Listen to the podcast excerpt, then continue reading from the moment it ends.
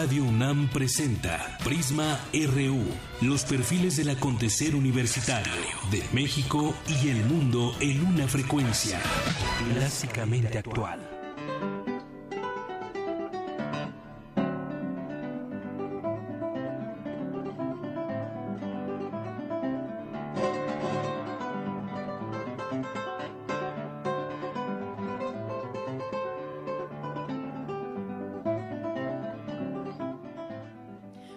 Buenas tardes. Gracias por acompañarnos a todos ustedes aquí hoy. Prisma RU transmite desde el CCH Sur.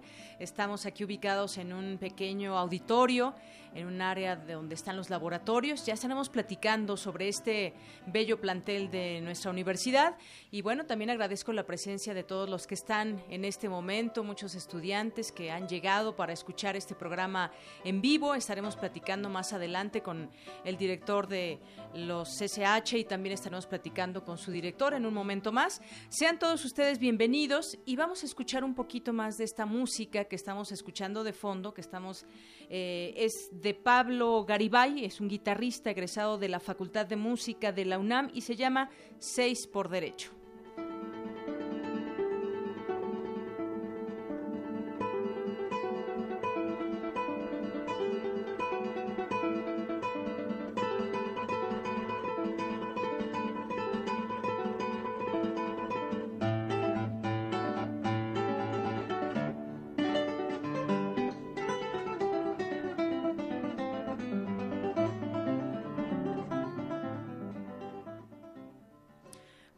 Sean todos ustedes a esta transmisión en vivo de Prisma RU por Radio UNAM a través del 96.1 de FM y también nos sintonizan en www.radiounam.unam.mx. Yo soy de Yanira Morán y en nombre de todo este gran equipo que se ha desplegado hasta el CCH Sur, le damos la más cordial bienvenida para que se quede con nosotros.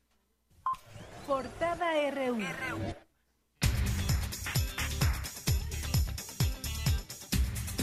¿Y qué sucede en nuestra universidad? Hoy en nuestra portada universitaria, el escenario económico de México para los próximos dos años es desalentador, ya que nuestro país sigue dependiendo de Estados Unidos y de los precios volátiles del petróleo, advierten académicos de la UNAM. Científicos de la Facultad de Ciencias de la UNAM y del Instituto Nacional de Pediatría descubrieron una estructura molecular que en el futuro podría ayudar a combatir el parásito causante de diarrea en niños. Habla el investigador Luis Felipe Jiménez, coordinador de este grupo. El nucleolo no se dispersa y entonces a la hora de que se divide se parte y entonces las células hijas reciben así. O sea, no hay una dispersión. Le llamamos a todo esto que los nucleolos son persistentes en un proceso que es oscilatorio y que se presenta en todos los organismos. Entonces, pues sí nos, nos llamó mucha la atención y lo empezamos a estudiar, a corroborar y, pues sí, la conclusión es esa, que son nucleolos persistentes y que el núcleo no pierde su estructura a lo largo de la división con la participación de 120 alumnos de 30 instituciones de educación superior nacionales y de América Latina, la Facultad de Derecho realizó la quinta edición de la competencia universitaria sobre derechos humanos. Y hoy en nuestra portada nacional, la candidata demócrata Hillary Clinton rechazó la invitación del gobierno de México para visitar nuestro país antes de las elecciones de noviembre. Intenta el presidente Enrique Peña Nieto justificar la visita de Donald Trump a México ante el presidente estadounidense Barack Obama. Newton ya es huracán categoría 1 e impactó en Baja California Sur, ocho entidades en riesgo por las lluvias y vientos de este meteoro. Habla Alberto Hernández Unzón del Servicio Meteorológico Nacional. Tenemos una zona también de prevención por efectos de huracán que se espera se intensifique para las costas de Baja California Sur, otra zona de prevención por efectos de tormenta tropical para la costa de Sinaloa y sur de Sonora. Así que estamos eh, llamando la atención en los tres órganos de gobierno para estar muy bien coordinados en cuanto a las medidas que eh, estará dictando el Sistema Nacional de Protección Civil. Eh, es todo en cuanto a la evolución actual del ciclón tropical Newton. Gracias.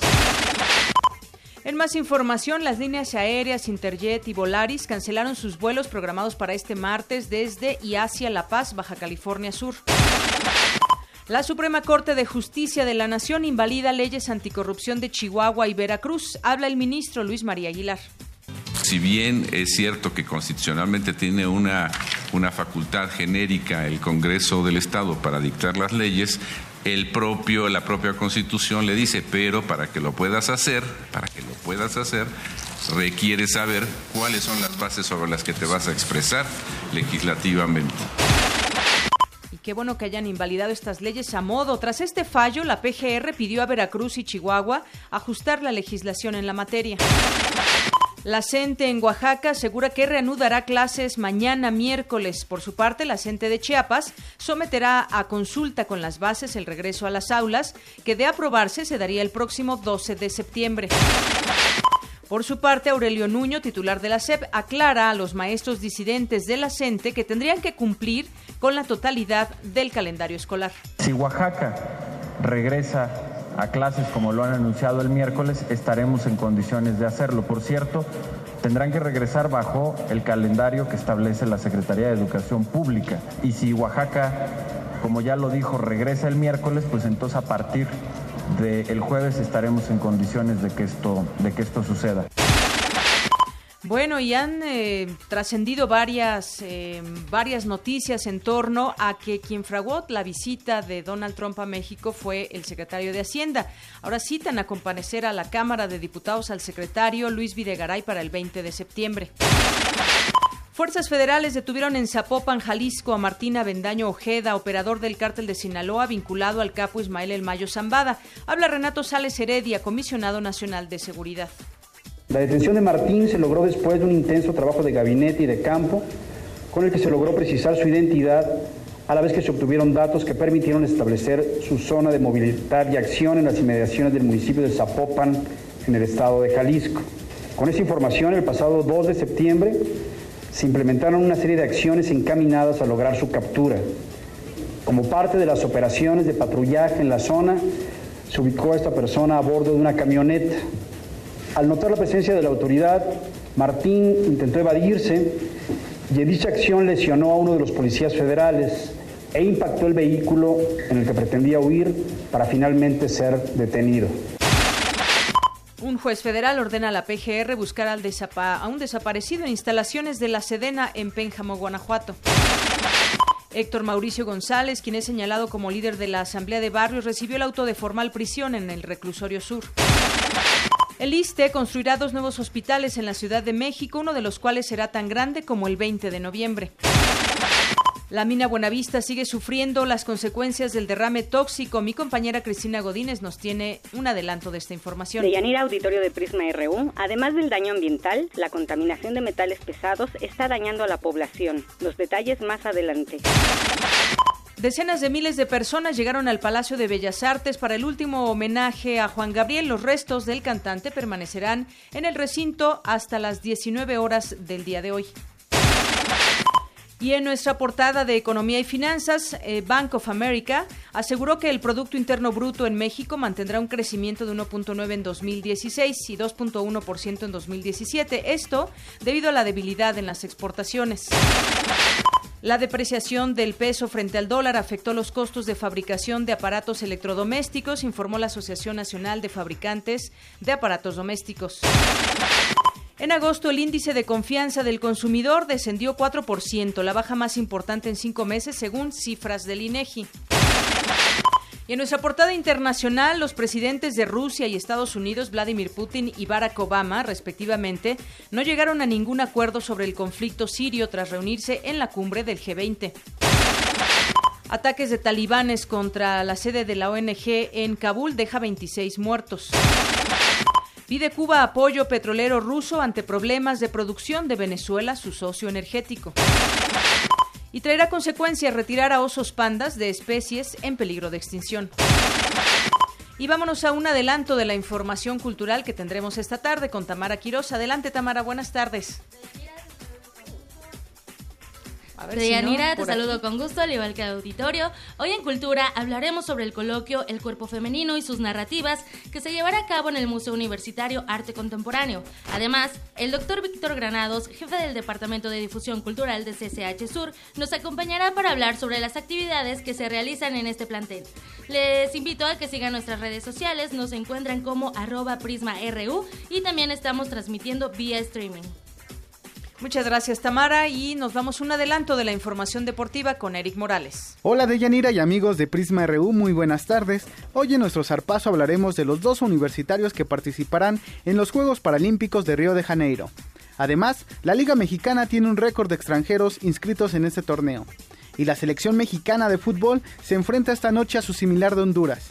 Esta y otra información más adelante en Zarpazo RU. Muchas gracias, Eric. Más adelante te escucharemos con todo el detalle de la información deportiva.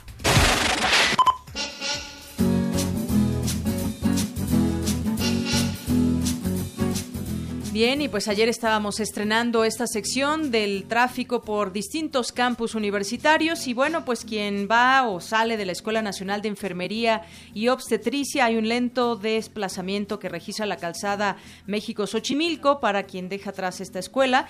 Y si te diriges hacia Anillo Periférico hay también esta carga vehicular, utiliza mejor como alternativa vial Anillo Periférico, pero quien va o sale también de la FE Zaragoza, pues te recomiendo que hay buen avance, que pases por ahí, por esta avenida Guelatao de Batallón de Zacapoaxla hacia Calzada Ignacio Zaragoza, justamente en las inmediaciones de la FE Zaragoza.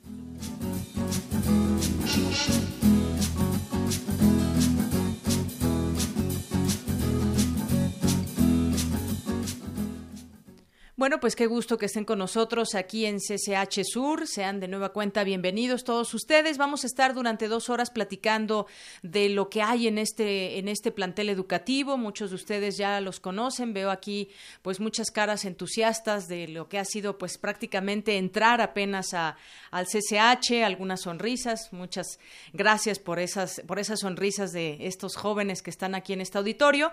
Y bueno, pues ya estaremos arrancando. Esperamos que les guste este programa que se está haciendo en vivo desde su escuela. Campus RU. Bueno, y les platico que esta sección de Campus RU tratamos de pues traer para todo el auditorio universitario y en general a, a toda aquella persona que nos escuche lo que está pasando en algún campus universitario, lo que está sucediendo en la universidad en cuanto a investigaciones, proyectos y en este caso pues nuestro compañero Antonio Quiján nos va a platicar de este proyecto interdisciplinario sobre sismos y tsunamis. Adelante, Toño. Buenas tardes, Deyanira, a ti a nuestro auditorio.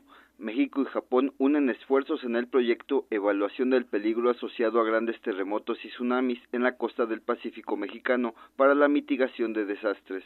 Esto gracias a la instrumentación geofísica que será desplegada tanto en tierra como en mar frente a las costas de Guerrero.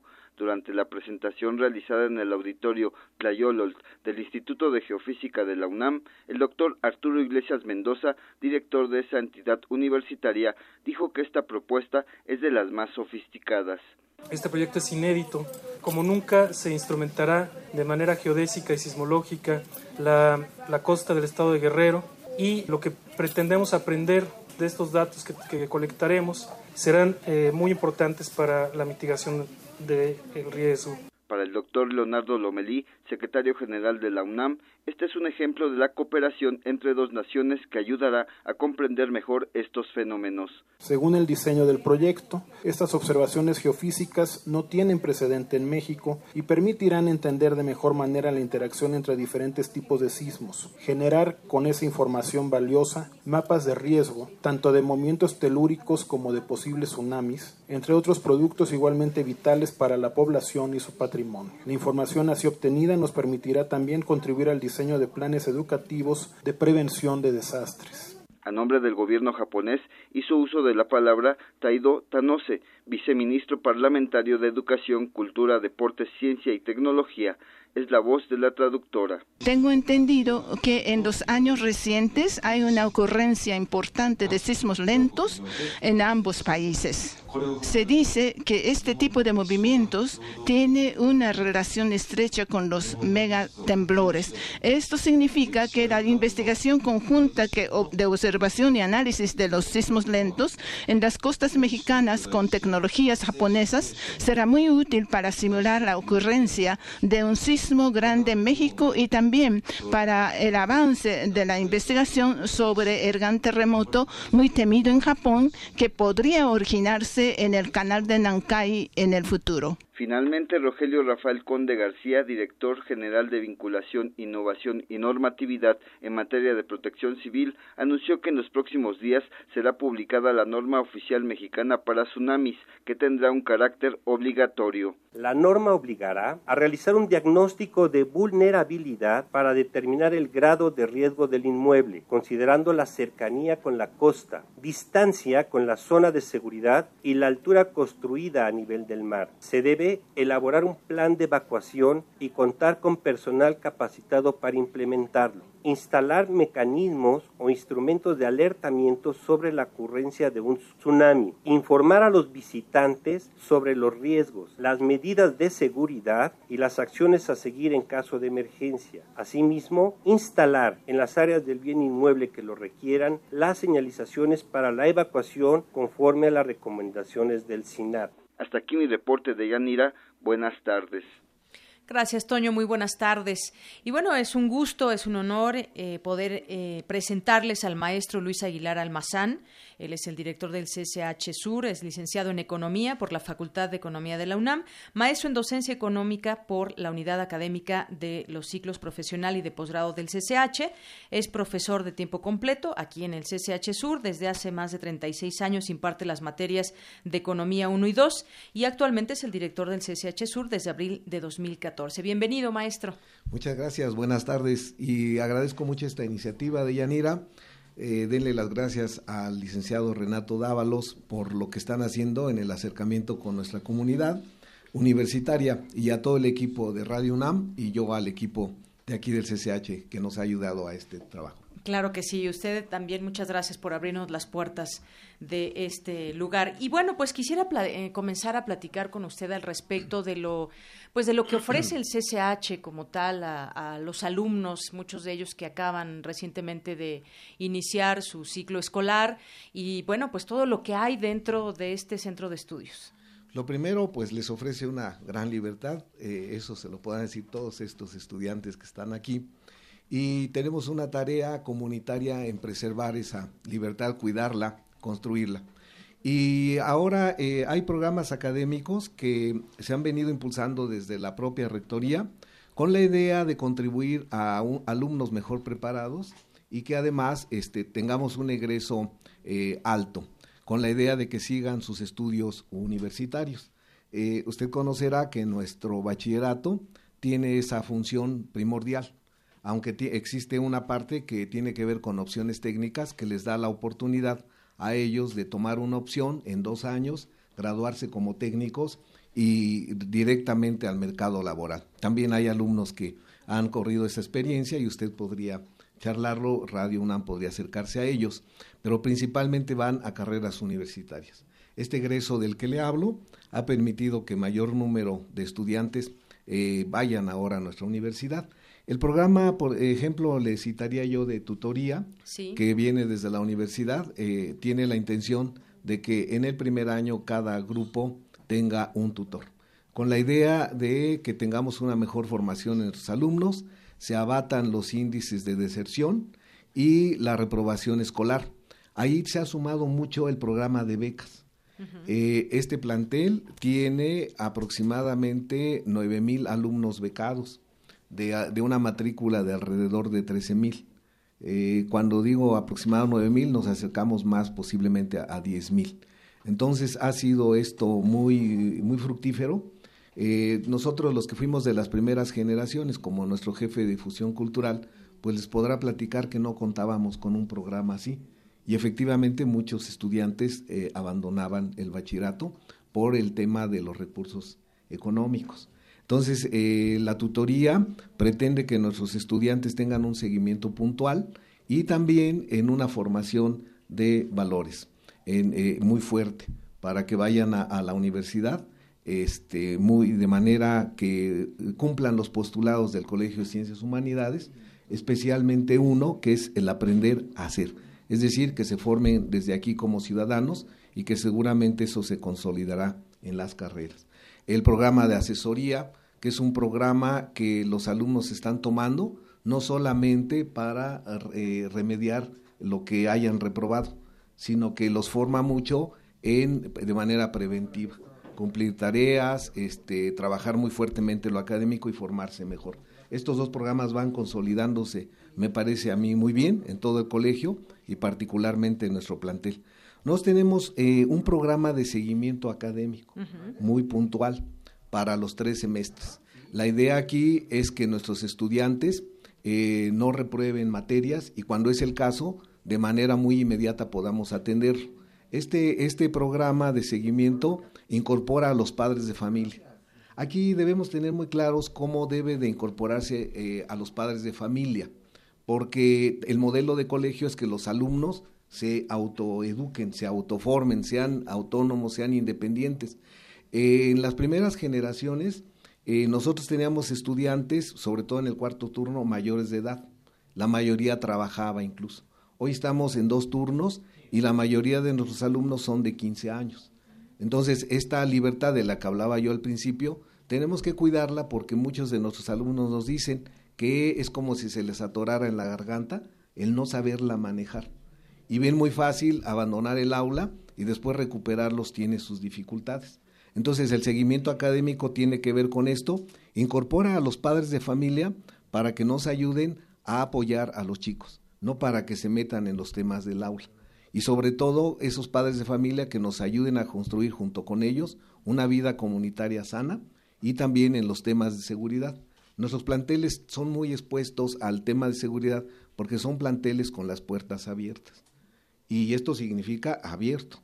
Y eso tenemos que cuidarlo, tenemos que tener mucha idea de cómo preservar eso, que no roce contra esa libertad, pero sí que entendamos que en la universidad hay una normatividad y que hay reglas muy claras que cumplir en el trabajo académico. Así es. Bueno, pues todo esto que está diciendo su director es muy importante porque ustedes que están iniciando, pues de pronto vienen de, de la secundaria y hay mucha libertad y hay mucha, mucho entusiasmo, muchas ganas de hacer también otras cosas como jóvenes, pero qué importante tener, eh, que conozcan, que ubiquen a su tutor, tener, tener estas asesorías como jóvenes y como pues personas de todas las edades, muchas veces tenemos podemos enfrentar algún problema y qué mejor que poderlo, que nos puedan apoyar desde la escuela. Así que, pues ahí está esta oportunidad que se les abre en el CCH, lo cual pues nos da muchísimo gusto. Eh, maestro, ¿algo más que quiera agregar sobre ese tema? Bueno, y además esta cantidad que dijo de más, ya pegándole a los 10.000 alumnos becados, creo que es muy importante para que puedan continuar sus estudios. Puede haber muchas razones por las cuales abandonen los estudios eh, muchas veces, pero, pero pues ojalá que esto se, se vaya reduciendo cada vez más. Sí, el tema de las becas es que existe una diversidad ahora de oferta. Antes eh, eran becas y nos decían, pues si tienes 10 de promedio y no repruebas materias, te vamos a dar una beca. Eso a, mí me ocurrió. Y eso puede ser que a muchos, porque aquí, aquí hay que diferenciar que aquellos alumnos que tienen mucha dificultad económica en casa, a veces son los más desfavorecidos académicamente. Entonces la beca debe buscar ese nivel de participación académica fuerte, pero también visualizar otra parte. Y creo que becas, eh, hoy, tenemos una oferta, por ejemplo, de una beca alimentaria, una beca para aquel alumno que esté inscrito en bachillerato. Lo que nos estamos buscando a esos alumnos que han fracasado escolarmente, para que opten por esa beca, yo tengo que firmarles el documento y hablar con ellos para decirle, tienes esta oportunidad, cúmplela. Porque a nosotros nos duele mucho que un estudiante abandone sus estudios y sobre todo que ya entró a este nivel. Este nivel en la universidad, se los decimos en la bienvenida, les abre un horizonte brutal de oportunidad y los va a dejar ser ciudadanos muy eh, llenos de vida y ciudadanos que van a resolver sus problemas con esta carrera que sigan en la universidad. Y entonces abandonarla nos preocupa. Hemos hecho en el seguimiento aquellos alumnos que eh, tienen reprobadas muchas materias, también para acercarnos, hablar cuáles son las problemáticas, pero también debemos entender que esta masividad nos rebasa, porque trabajar con una población de 13 mil alumnos es sumamente complejo y con cuerpos directivos que son muy reducidos para hacer frente a esto. Mencionaría yo el, eh, temas como el de la difusión cultural, que hablarán en un rato con nuestro representante aquí y les dirá toda esta gama de opciones. El tema de las tecnologías que se están desarrollando en el aula, eh, eh, que nos han permitido, por ejemplo, la tecnología, una opción técnica de robótica, que ha, permitido que los estudiantes concursen en China y en, Brasil y se han traído primeros lugares en esas latitudes. Eso es muy, muy importante. el tema que mencioné, las opciones técnicas de idiomas. Eh, hemos tenido un acercamiento tanto con la Embajada de Francia como de Estados Unidos y hace un par de meses regresó un grupo de jóvenes de cinco estudiantes, alumnas, que estuvieron en Estados Unidos, eh, visitaron incluso Washington con la beca que obtuvieron de un concurso. Entonces, estamos haciendo un trabajo de acercamiento con otras instancias pues para que estos jóvenes pues tengan oportunidades muy amplias en su trabajo académico y formación. Pues ya escucharon todos los alumnos que están aquí presentes, echarle ganas, son universitarios y bueno, pues van, van por mucho más. Maestro Luis Aguilar Almazán, muchísimas gracias por haber estado aquí con nosotros, director del CCH Sur. Gracias, pues muy amable y aquí estamos a sus órdenes. Muchas gracias. Muchas gracias y bienvenidos ¿eh? de nueva cuenta.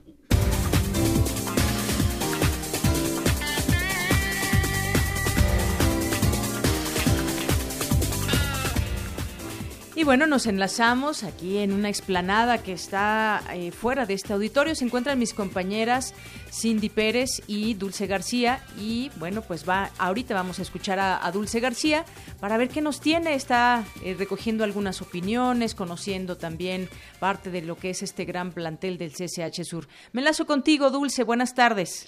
¿Qué tal, Deyanira? Buenas tardes a ti y al auditorio. Nos encontramos en el Colegio de Ciencias y Humanidades, Plantel Sur, pendientes de las actividades que realizan los jóvenes día con día. Bueno, recordemos, Deyanira, que los CCH fueron un proyecto universitario aprobado el 26 de enero de 1971 durante el rectorado de Pablo González Casanova. El CCH Sur en particular abrió sus puertas el 3 de abril de 1973.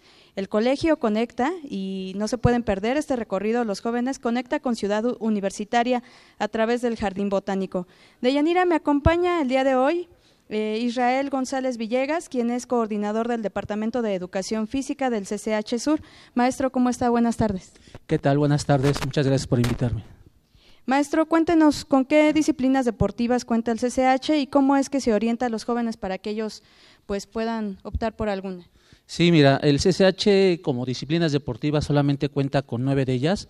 Es los fútbol, soccer, fútbol este, rápido, voleibol, atletismo, gimnasia, aeróbics, acondicionamiento físico general. Actualmente estamos viendo lo del ajedrez y bueno, eh, por las características del plantel y por nuestras características, pues nada más ocupamos esta, estas nueve disciplinas, aunque hay muchachos que practican otras disciplinas y tenemos la vinculación con actividades deportivas y como bien lo has dicho, estamos cerca de lo que es ciudad universitaria y se descanaliza para aquellas eh, eh, asociaciones con las cuales el muchacho tenga interés de participar. Maestro, sé que cuentan con una ludoteca y con un gimnasio de acondicionamiento físico integral. Eh, cuéntenos un poquito cómo son estos, estas instalaciones. Mira, en cuanto a la ludoteca, es un espacio dentro del espacio deportivo comúnmente llamado por los muchachos y conocidos aquí por la como canchas, ¿sí? Nosotros, del, y hablo de nosotros, somos el grupo de profesores, tanto de matutino como vespertino, brindamos préstamo de material deportivo o de juegos de mesa en sus tiempos libres que los muchachos puedan tener. Es decir, que en lugar de que se que salgan del plantel, tratamos de brindarles un espacio donde el muchacho venga, nos da únicamente dos credenciales y se les presta el material. Esto funciona de miércoles a, este, a día viernes en un horario de 8 a 1 de la tarde y por la tarde de 3 a 7 a 7. En cuanto al espacio de acondicionamiento físico integral, fue un espacio que surgió en comunión con la dirección del plantel bajo un proyecto Infocap, del cual tuve el gusto de, dirigirlo. Ya tiene cuatro años este proyecto, cuatro o cinco años, no me acuerdo bien. Y entonces se realizó un espacio donde acondicionamos con aparatos de peso y elaboramos rutinas de ejercicio enfocadas obviamente a la edad del, del alumno, donde el alumno puede venir y hacer ejercicio también en sus ratos libres o principalmente entre la una y las tres de la tarde, que es el bloque donde no hay clases, por así decirlo, ¿sí? y esto se brinda de forma gratuita. El, espacio se mantiene gracias a las autoridades, gracias al compromiso de los maestros y mucho gracias al apoyo de los alumnos que son los encargados de cuidar el material. Pero esto surgió de un proyecto Infocap junto con la, con la dirección.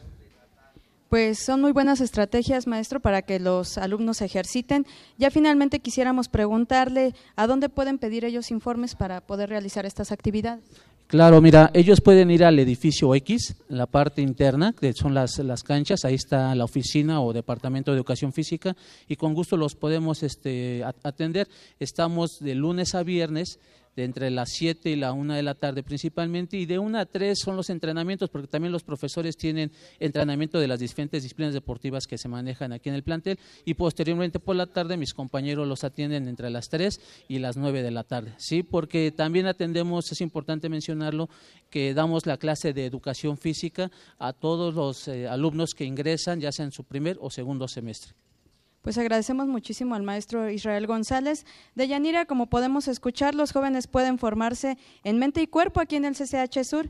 Y bueno, les tenemos una invitación a los chicos, a los primeros tres que se acerquen al módulo de Radio UNAM que está instalado en la explanada del Sistema de Laboratorios de Desarrollo e Innovación y nos digan el año en que se fundó el CCH Sur, les vamos a regalar un premio.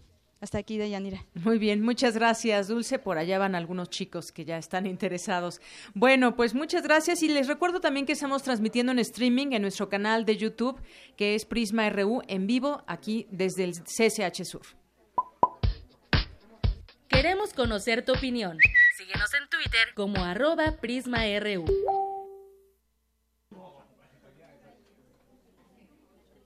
Bien, y eh, estamos, hay que, es importante informarse sobre lo que está pasando también en nuestro país con respecto a este huracán Newton que ya tocó los cabos y bueno, hay distintas recomendaciones para la población. Y nos vamos a enlazar justamente al Servicio Meteorológico Nacional con Jaime Albarrán para platicar con él. Eh, Jaime, bienvenido, buenas tardes. ¿Qué tal? ¿Cómo estás? Buenas tardes. Muy bien. Bueno, pues eh, platícanos, por favor, lo que está sucediendo con este huracán Newton. ¿Cuál va a ser, cuál es la previsión para las próximas horas y qué lugares? Bueno, pues seguirá, seguirá afectando justamente eh, todo lo que es el noroeste de la República Mexicana, destacándose Baja California Sur, Sinaloa, Sonora y Baja California. Aquí en estos estados seguiremos esperando precipitaciones eh, que van de, intensas a torrenciales como puede ser el caso en Baja California Sur, de muy fuertes e intensas en Baja California, en Sonora y el estado de Sinaloa. Actualmente se encuentra en tierra a unos 45 kilómetros al sureste de Ciudad Constitución. Eh, el, huracán continúa su avance sobre este extremo sur de la península de Baja California y eh, hace un viaje hacia el nor-noroeste a razón de 28 kilómetros por hora y tiene vientos máximos de 120 y rechas de 140 kilómetros por hora. Entonces, el sistema es eh, intenso, el sistema es muy, muy, muy amplio y seguirá dominando con nubosidad los estados ya mencionados y, desde luego, habrá un arrojo de nubosidad hacia Durango del estado de Chihuahua también con algunas precipitaciones que pueden llegar a ser fuertes. Muchas gracias. Eh, Jaime, por último te preguntaría también, eh, ¿sigue en categoría 1 este huracán? ¿Se prevé que se fortalezca? Sí, por supuesto que sí categoría 1. Eh, eh, hace, hace tres horas tenía 130 kilómetros por hora de vientos máximos, en este momento son 120. ¿Qué quiere decir? Que está en tierra y va perdiendo intensidad y seguirá su viaje hacia el noroeste y posteriormente veremos un, nuevo impacto eh, del territorio mexicano sobre la parte de Sonora. Muy bien. Bueno, pues Jaime Albarrán, muchísimas gracias por este reporte. Muchas gracias, buenas tardes. Hasta luego, muy buenas tardes. Jaime Albarrán del Servicio Meteorológico Nacional. Bueno, y seguimos, seguimos con, a ver, ¿quién? Yo quiero invitar a alguien que pase aquí, que nos platique un poco su experiencia aquí en el CCH Sur, que nos comparta qué es lo que ha pues vivido, en qué, en qué semestre va. ¿Quién quiere pasar por ahí? Habíamos tenido alguien. Adelante, adelante. Con mucho gusto para platicar con contigo. Y bueno, es que es hay este auditorio es pequeño, pero está lleno y nos da mucho gusto que vengan con nosotros a platicar para que otras personas de la comunidad universitaria que estén sintonizando Radio UNAM puedan conocerlos. ¿Cómo te llamas? Ah, me llamo Fernanda. ¿En qué semestre vas, Fernanda? Voy en tercer semestre. Cuéntanos, ¿cuál ha sido tu experiencia durante estos primeros semestres aquí en el CCH Sur? Bueno, realmente fue muy agradable. Eh, la escuela me ha gustado mucho desde las instalaciones como el plan de estudios, no es como las otras escuelas. Los maestros son, bueno, hacen muy buen trabajo enseñándonos, no son como las, o sea, las clases no son tanto como cátedras, sino son como más dinámicas y eso es lo que me gusta mucho porque me facilita al menos a mí el aprendizaje en la clase. ¿Qué, materias te gustan más, Fernanda? Ah, me gusta mucho historia, porque bueno, al menos los maestros que me han tocado nos han, no nos han hecho como que nos aprendamos las cosas, sino que razonemos para poder comprender la historia y matemáticas. ¿Cuántos semestres te faltan? Tres. Tres más. ¿Y ya sabes qué vas a estudiar? Mm, pienso que actuaría sería algo... ¿Te gustan las matemáticas, por lo que veo? Qué bueno, qué bueno porque no a muchos en algún momento nos gustaban las matemáticas, sea nuestro coco, más bien que no nos gusten eran, eran de pronto difíciles, pero qué bueno que a ti te gusten y tal vez te enfiles en actuaría a la Facultad de Ciencias, ¿no? Sí. Bueno, pues muchas gracias Fernanda. Algo que nos quieras mandar, un saludo, decir algo a tus compañeros que están aquí, aquí está el director también, ¿eh? no, gracias. Bueno, muy bien, un poco tímida. Gracias Fernanda. Bueno, vamos a platicar con quién más, quién quiere platicar con nosotros. Adelante. Bueno, poco a poco. Y además tenemos, no se vayan porque tenemos algunos regalos por aquí en un momento más. Bueno, poco a poco los iremos pasando. Cuéntame, ¿cómo te llamas? Buenas tardes. Buenas tardes. Mi nombre es Emanuel Viter. Este, actualmente curso eh, mi, bueno, mi penúltimo semestre en el colegio. ¿Qué, ¿Cómo ha sido tu experiencia en el CCH Sur? Pues en general ha sido muy, muy grata. Este, desde que entré al colegio, como menciona el, el maestro Luis, se abre un, un, horizonte, bueno, se abren diversos horizontes y oportunidades que la universidad nos brinda a través de ese sistema de bachillerato, ¿no? ¿Qué edad tienes, Emanuel? 18. 18. ¿Ya sabes qué vas a estudiar? Sí. Sí, voy a estudiar este, física. Este, por el momento todavía pienso ver si me, si me dedico a la astronomía, cosmología, que sería como lo esencial, o a la física nuclear. Muy bien, pues felicidades. La verdad es que pues nos han tocado dos chicos que les gustan las matemáticas, eso es maravilloso. Así es. Sí, sí realmente las oportunidades que nos brinda el colegio son diversas.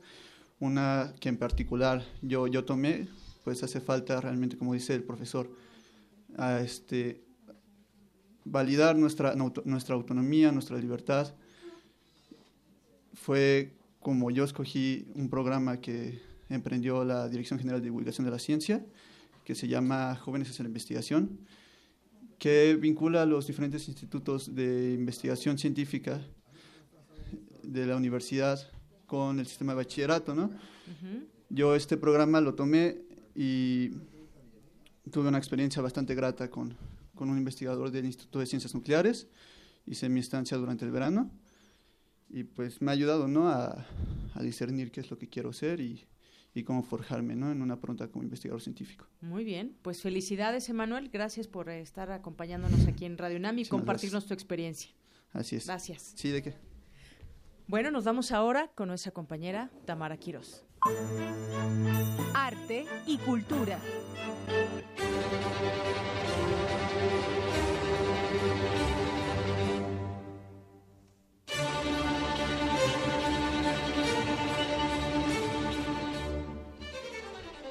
porque la cultura, la cultura es parte de nuestra vida. Tamara Quiroz, bienvenida. Deyanira, muchas gracias. Nuevamente te saludo con gusto y al auditorio que ya está aquí presente, ya somos varios. En el marco del lanzamiento del protocolo para la prevención, atención, sanción y erradicación de casos de violencia de género en la UNAM, La adhesión de la campaña He for She, creada por la ONU, y de la Cátedra Extraordinaria José Emilio Pacheco, se llevará a cabo el coloquio El cuerpo femenino y sus narrativas Mujeres en la literatura.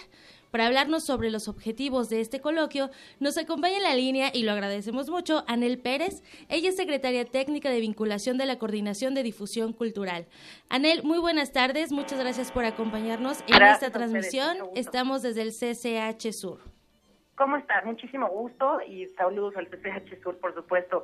Pues mira, como, como introducías hace unos segundos, justamente ahora hay un buen encuentro para hablar por una parte, desde el Programa Universitario de Fomento de la Lectura y la Cátedra José Emilio Pacheco, que fomentan la lectura, que se encuentra con este protocolo recién eh, establecido en la UNAM para sumarse al famosísimo Hifushi de la ONU Mujeres. ¿Por qué, cómo, qué tiene que ver la lectura con el, con el tema de la prevención de la violencia y género? Tiene muchísimo que ver. Muchas veces cuando consideramos a la equidad de género o cuando hablamos de igualdad, pensamos en el universo jurídico, pero olvidamos que detrás de o más allá del universo jurídico hay una serie de construcciones culturales que culturalmente se han construido, por ejemplo, el prototipo y el modelo del cuerpo femenino. Y de eso vamos a hablar tres días, del cuerpo femenino en las narrativas y las mujeres en la literatura. De ese modo, estos próximos tres días, mañana, el jueves y el viernes, por las tardes, de, de cuatro y media a siete y media de la tarde en el MUAC, vamos a tener una serie de invitados para hablar a propósito del cuerpo femenino y cómo aparece en las narrativas literarias, no solo como objeto, es decir, el cuerpo como ese objeto al que, al, que aluden varias disciplinas artísticas, la pintura, la escultura, el cine, la fotografía, y a qué modelo de mujer o a qué modelo de cuerpo femenino se refieren, sino también como sujetos. ¿Cómo son las mujeres escritoras? ¿Cuáles son los terrenos de la escritura y del acto creativo femenino? ¿Y cuáles son las mujeres lectoras? Entonces, en estas eh, cuatro mesas que vamos a tener en estos dos días, vamos a hablar sobre el cuerpo femenino como reproducción, como producción y como acto de creación literaria. Anel, cuéntanos, ¿quiénes participan en este coloquio? Pues mira, yo creo que la, mesa inaugural está extraordinaria porque la coordinadora de Acción Cultural inaugura el acto junto con Pedro Salazar, el director de Jurídicas. Con la mesa de equidad de género, ¿verdad? En la vida universitaria. Exacto, y con la abogada general, que es la líder del, de este programa He for She, Mónica González Contró, junto con una representante del programa universitario de estudios de género, el PUEG, que es la doctora Elena López. Entonces, ellos van a hablar, esa primera mesa, sobre cuál es la condición de la equidad de género en la vida universitaria. Y seguido de esa, eh, primera intervención, vamos a tener una conferencia magistral de Sara Sefcovic que va a hablar sobre de qué hablamos cuando hablamos de escribir en el terreno del género. Y ella es especialista sobre cómo y qué han escrito las mujeres desde su intervención a los espacios públicos del mundo editorial y de la autoría. Eso va a pasar el miércoles 7. Luego el jueves 8 vamos a tener una mesa que se llama las mesas La creatividad como proceso de reinvención, para lo que hemos invitado a Ana García Bergua, a Julia Santibáñez, poeta, y a Estrella Burgos. Una vez que termine esa mesa vamos a hablar de los otros lenguajes poéticos y allí vamos a tener a María Andrea Jovine, que tiene una larga experiencia sobre literatura digital, a Mónica Nepote, que creo que todos la conocemos en su historia de literatura sobre el cuerpo, y Alberto Ruiz Sánchez, que, bueno, obviamente nos va a tener que, compartir un poco de toda su enorme trayectoria de los estudios que tiene sobre la propia poesía y el acto creativo, ahora referido al género, ¿no? No, pues son grandes invitadas las que nos esperan en este, en este coloquio. Solamente en el, dinos, ¿dónde nos podemos inscribir? Mira, eh, olvidé decirte que, bueno, el, hay un tercer día con otras dos mesas, eso lo pueden ver todos en el programa www.universodeletras.unam.mx ahí mismo se inscriben en la, en la página que los, que los lleva al, código de inscripción, tiene un costo para recuperar los gastos. Estos son 300 pesos para público en general y para los alumnos Puma solamente 150, o sea que son 50 pesos por día. Y este, bueno, estaremos muy orgullosos de recibir a invitados de tu auditorio. Anel, además el 2 de septiembre del 2014, eh, la Coordinación de Difusión Cultural celebra, bueno, este año celebra tres años de lanzamiento del programa universitario de fomento a la lectura Universo de Letras, eh, dedicado a conformar comunidades para fomentar la lectura escrita y la creación literaria. Cuéntanos, eh, ¿qué, ¿qué propone este programa realmente y qué actividades se llevarán a cabo en esta celebración? Este programa lleva justamente tres años haciendo todo lo que está a nuestro alcance para posibilitar la conformación de la cultura escrita y la difusión de todo lo que tenga que ver con la promoción de la lectura. ¿Qué hemos hecho en estos tres años? Hemos logrado vincularnos con eh, cursos que programa la Universidad para Capacitación y Superación de Docentes, de CCH, de prepas, de licenciaturas. Hemos trabajado directamente con estudiantes. Justo hoy estamos terminando nuestro primer curso de capacitación para prestadores de servicio social, que su servicio social lo hacen leyendo, entre ellos y con otros compañeros. Y bueno, hemos eh, abordado con la Cátedra Pacheco una serie de seminarios y talleres que reflexionan sobre el fenómeno de la lectura mismo, que implica leer y que implica escribir en el siglo XXI. Y por otra parte, hemos acercado un buen número de gente a la narración oral, esta fórmula la más antigua y poderosa en la transmisión de historias, y eh, talleres de escritura, como también eh, un montón de actividades que tienen que ver con el acto creativo de la escritura y la escucha, la escucha y la lectura también, ¿no? Como proceso que forma parte todo de un conjunto. Muy bien, pues todos a leer. Más de 12.000 estudiantes de la comunidad eh, universitaria beneficiados. Anel, la invitación está hecha y agradecemos mucho que nos hayas proporcionado esta información. Muchísimas gracias. Gracias a ustedes. Hasta luego. Escucharon a Anel Pérez, secretaria técnica de vinculación de la Coordinación de Difusión Cultural. Muy bien, muchas gracias, Tamara. Gracias, Dayanira. Y bueno, pues vamos a continuar aquí en el CCH Sur. Me da mucho gusto que nos acompañe también el doctor Jesús Salinas Herrera, él es director de los CCH, y le damos la más cordial bienvenida. Es un placer que nos acompañe y pues eh, estaremos platicando con él durante esta tarde también. Bienvenido, Muchas gracias. Buenas tardes a todos. Bueno, pues... Eh, Muchas gracias por estarnos acompañando aquí en Radio UNAM, en este programa en vivo. Ya platicábamos también con el director de aquí de SSH, nos platicaba muchos de los programas que tienen. Yo quiero dar un poco la introducción también de quién es el, doctor Jesús Salinas Herrera. Es doctor en ciencias con especialidad en matemática educativa por el CIMBESTAB. Es director general de la Escuela Nacional Colegio de Ciencias y Humanidades de marzo de 2014 a la fecha. Es profesor titular de tiempo completo en CSH Vallejo, donde tiene una antigüedad de más de 37 años impartiendo la materia de estadística y probabilidad.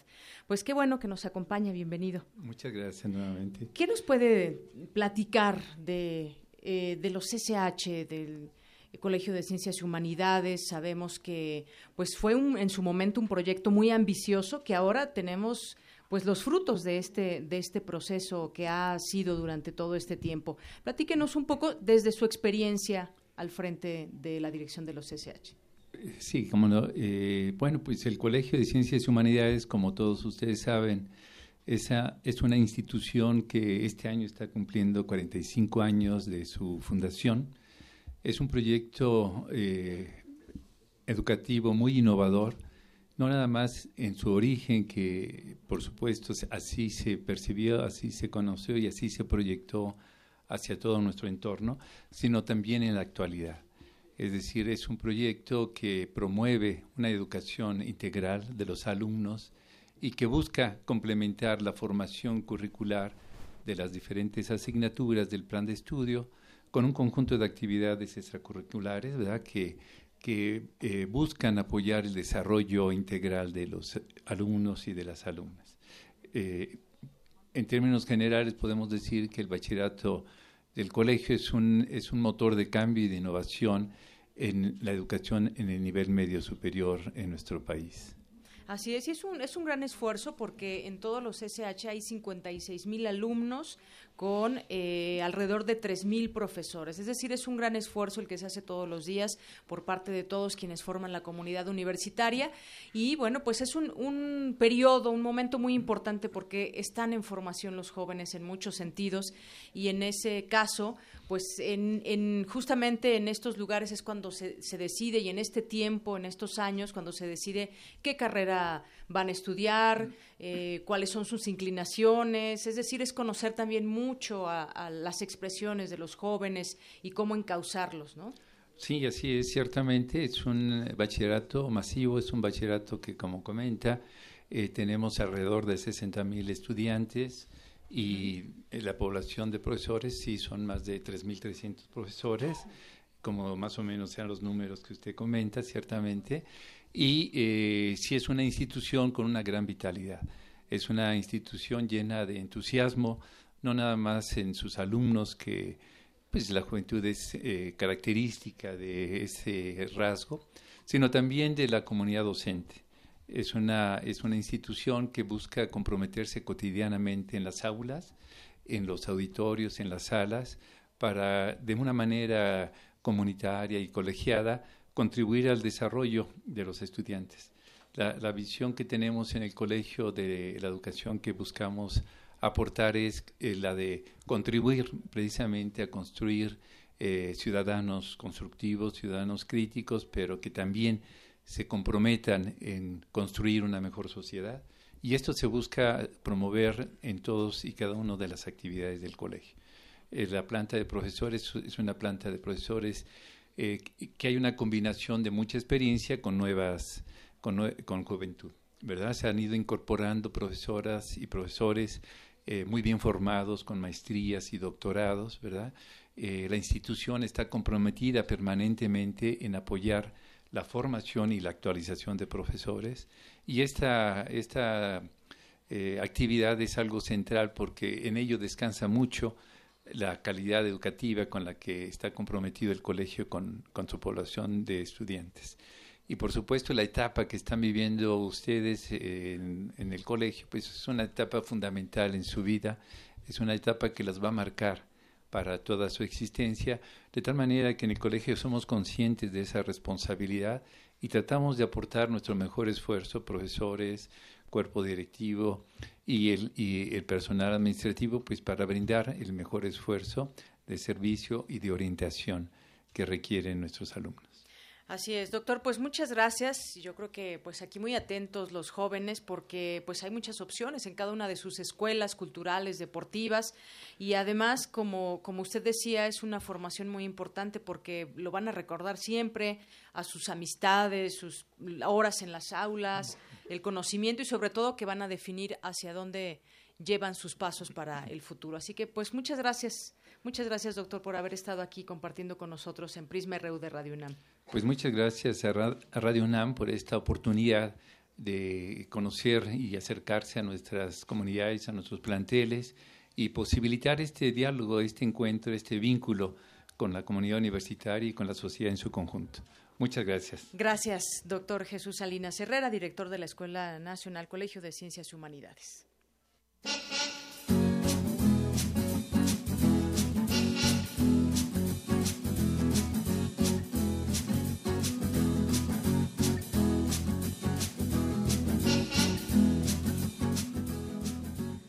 Bueno, y recuerden que este es un reporte vial para la comunidad universitaria, para aquellos que se dirigen a la Facultad de Música o que están por salir, pues hay muy buen desplazamiento que se mantiene ahí en División del Norte, de Avenida Miguel Hidalgo hacia Avenida Chicoténcatl en esta vialidad, que es la vialidad inmediata a la Facultad de Música.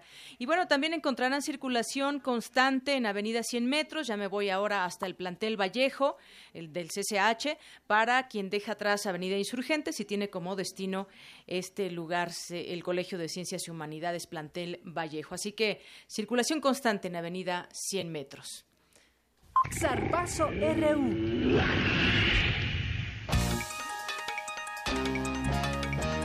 Y nos vamos a los deportes con Eric Morales. Adelante, Eric.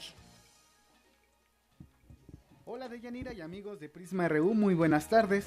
La UNAM tendrá representación en los próximos Juegos Paralímpicos que se llevarán a cabo en Río de Janeiro.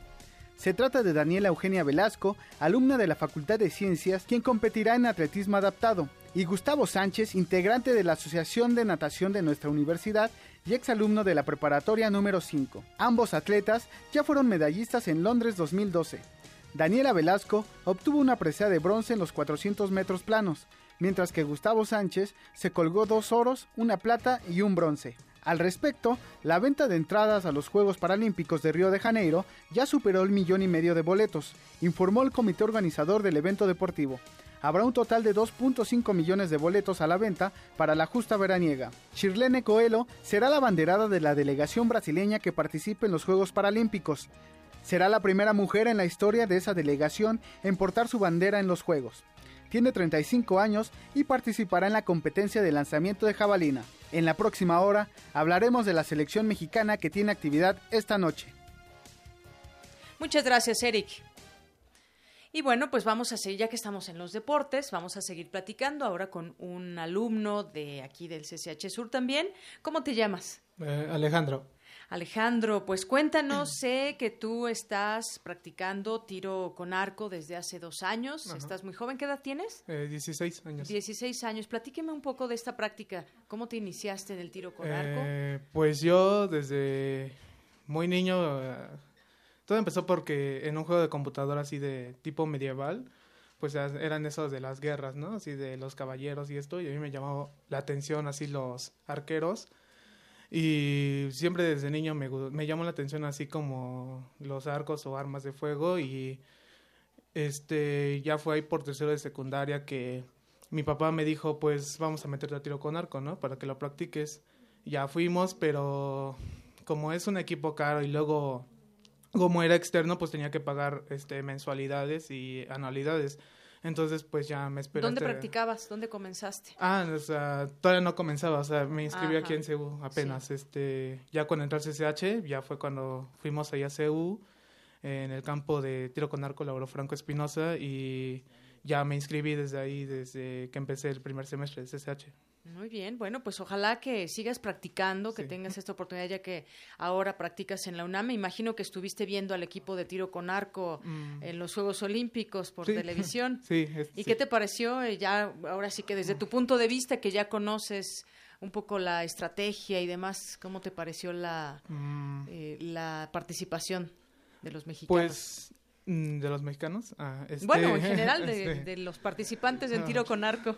Eh, pues estuvo bien, este, la verdad, es, eh, dieron lo mejor de sí, obviamente, por eso están ahí en donde estuvieron en los Juegos Olímpicos, pero sí vi como que en algunos aspectos, como por ejemplo que se veía mucho aspecto así de Aida Román, pues tal vez ella se cayó mentalmente, uno nunca sabe, o sea, no puedo yo juzgar ahorita así de que no, ella estuvo mal en esto, en esto, porque pues yo no soy profesional ya a esos niveles, o sea, ya por lo que Pero para allá vas. Ajá, bueno, es lo que espero. Este, pues puede que hayan sido nervios, Alejandra Valencia pues hizo un buen papel, derrotó a la coreana que iba en primero de clasificatorio. Eh, de hombres, Ernesto Bortman pues también le puedo atribuir que a lo mejor fueron los nervios o es o o que se cayó mentalmente, no sé, y de los... Sí, porque es una preparación mental también muy fuerte, ¿verdad? No solamente dominar la práctica del tiro con arco, sino también, eh, también estar eh, pues muy pendiente de toda esta tranquilidad mental que te debe de asistir cuando estás en una competencia tan importante. Bueno, pues Alejandro, ojalá te veamos en un futuro, en unos Juegos Olímpicos. Ojalá te sigas preparando mucho. Esto es de constancia y enhorabuena, felicidades por esta práctica. Muchas gracias. Gracias, Alejandro. Bueno, y nos vamos ahora a nuestro resumen de lo que ha sido esta primera hora y lo que viene para esta segunda hora con Abraham Menchaca. Abraham, buenas tardes. ¿Qué tal, Deyanira? Buenas tardes. En la primera hora de Prisma RU, el maestro Luis Aguilar Almazán, director del Colegio de Ciencias y Humanidades Plantel Sur, nos habló de las actividades académicas y culturales que realiza esta entidad académica. Hay programas académicos que se han venido impulsando desde la propia rectoría con la idea de contribuir a alumnos mejor preparados y que además este, tengamos un egreso eh, alto, con la idea de que sigan sus estudios universitarios. Eh, usted conocerá que nuestro bachillerato tiene esa función primordial, aunque existe una parte que tiene que ver con opciones técnicas que les da la oportunidad a ellos de tomar una opción en dos años, graduarse como técnicos y directamente al mercado laboral. También en entrevista con Prisma RU, Jaime Albarrán del Servicio Meteorológico Nacional nos habló sobre los efectos del huracán Newton sobre territorio nacional. Todo lo que es el noroeste de la República Mexicana, destacándose Baja California Sur, Sinaloa, Sonora y Baja California. Aquí en estos estados seguiremos esperando precipitaciones eh, que van de, intensas a, torrenciales, como puede ser el caso en Baja California Sur, de muy fuertes e intensas en Baja California, en Sonora y el estado de Sinaloa. Actualmente se encuentra en tierra a unos 45 kilómetros al sureste de Ciudad Constitución. Eh, el, huracán continúa su avance sobre este extremo sur de la península de Baja California y eh, hace un viaje hacia el nor-noroeste a razón de 28 kilómetros por hora y tiene vientos máximos de 120 y rechas de 140 kilómetros por hora. Deyanira, en la segunda hora de Prisma RU, el maestro Martín Íñiguez Ramos, académico de la Facultad de Ciencias Políticas y Sociales del UNAM, nos hablará de las repercusiones de la negativa de la candidata demócrata Hillary Clinton de visitar México. Deyanira, la información. Buenas tardes. Gracias, Abraham. Muy buenas tardes. Vamos a irnos a un corte y regresamos con mucha más información aquí en Prisma RU, transmitiendo en vivo desde el CCH Sur. Para nosotros, tu opinión es muy importante. Síguenos en Facebook como Prisma RU. Te presentamos las novedades que descargacultura.unam tiene para ti. Novedades. Disfruta el cuento de suspenso de Marcel Shaw, La mano gloriosa. Luego desanudó el saco y extrajo de ahí la mano de un muerto, seca y ajada. Estrenos. Descarga gratis el curso completo El arte de la actuación dramática, impartido por el maestro Luis de Tavira. Un actor sabe de sí mismo aquello que de sí mismo le ha dicho el personaje. Descarga, escucha y disfruta en www.descargacultura.unam.mx. En noticias importantes, se resolvió el primer caso de violencia política contra las mujeres. Procedió la demanda de una magistrada electoral por ocultar la información y obstaculizar el ejercicio de sus funciones. El protocolo para atender la violencia política contra las mujeres protege los derechos político-electorales y el ejercicio de la función pública. Infórmate en INE.mx. Contigo, México es más. Súmate. Instituto Nacional Electoral. INE. El Festival Internacional de Piano en Blanco y Negro celebra 20 años de realizarse en México y ha preparado una serie de conciertos que incluye a los máximos exponentes en el mundo en la ejecución del piano. Del 1 de septiembre al 16 de octubre se darán cita 21 pianistas de 12 países en el Auditorio Blas Galindo del Centro Nacional de las Artes, CENAR, donde ofrecerán 20 recitales. Puede consultar la programación completa en www.cenar.gov.mx. La narrativa como espacio de construcción cultural. Una cita por la búsqueda de la equidad de género. Coloquio El cuerpo femenino y sus narrativas. 7, 8 y 9 de septiembre. 17 autores y especialistas. Cátedra Universitaria de Fomento a la Lectura, José Emilio Pacheco. Difusión Cultural, UNAM. Auditorio del MUAC. Consulta horarios e inscripciones en www.universodeletras.unam.mx.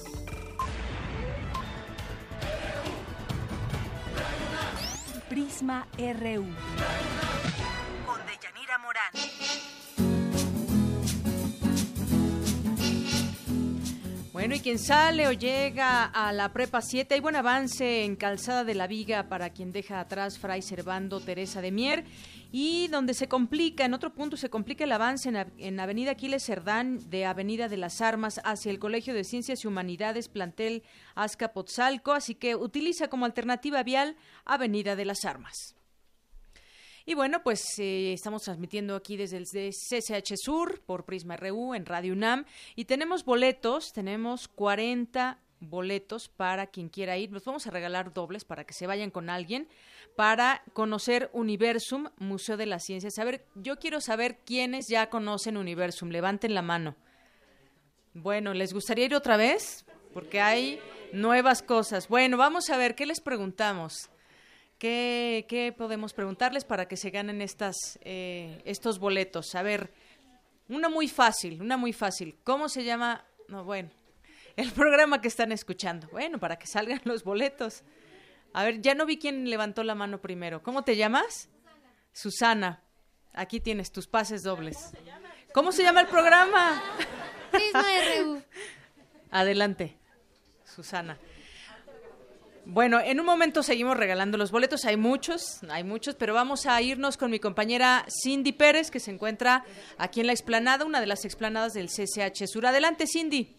Muy buenas tardes de Yanira y auditorio de Prisma RU. Seguimos en la explanada del Sistema de Laboratorios de Desarrollo e Innovación ILADIN. A mi lado se encuentran los estudiantes Iván Delgado, Camila Hernández y Andrea Palma. Hola, cuéntenos de qué semestre son. Uh, yo soy de tercero. Tercer semestre. Quinto semestre. Eh, para preguntarles cómo creen que el modelo educativo del CCH amplía su visión de los problemas que enfrenta el país. Bueno, principalmente veo que bajo una visión de personas mayores como de nuestros profesores, dan muchas opiniones al respecto y eso te da igual a ti un punto de vista y un criterio que podrías formar. Eh, bueno, en lo que basa el modelo educativo creo que busca que sus alumnos sean críticos y que investiguen por sus propios medios. Entonces, algo que nos permite mucho entender los problemas de hoy en día es que nosotros, como jóvenes, nos pongamos a investigar y a crear un criterio propio acerca de los problemas sociales. Yo creo que algo que nos ayuda mucho para esto es la parte del modelo educativo del CCH, donde nos dice que nosotros tenemos la capacidad de hacer uh, e investigar cuanto nosotros queramos y uh, ser críticos ante las situaciones eh, de nuestro entorno. Entonces creo que es algo muy importante. Y también te comento, Deyanira, que estoy con Carla Mendoza, quien es promotora académica. Carla, muy buenas tardes. Cuéntanos en qué consiste tu actividad. Hola, pues nosotros como promotores académicos lo que hacemos es apoyar a los estudiantes del plantel y difundir junto con Enlace eh, ciertas actividades de cultura o la zona convivencia. Pues de Yanira aquí seguiremos comentando con los chicos esta formación que tienen en el CCH y pues bueno, vamos a dejar la siguiente pregunta para que vengan por sus regalos de Radio Nami de Prisma RU. Será las primeras cinco personas que nos respondan correctamente cuáles son las facultades madre del sistema CCH. Muchas gracias, chicos. Gracias a ti. Muchas gracias. Muchas gracias, Cindy. Muchas gracias. Y bueno, pues aquí algunos jóvenes salen para ver si son algunos de los afortunados. Y bueno, continuamos nosotros.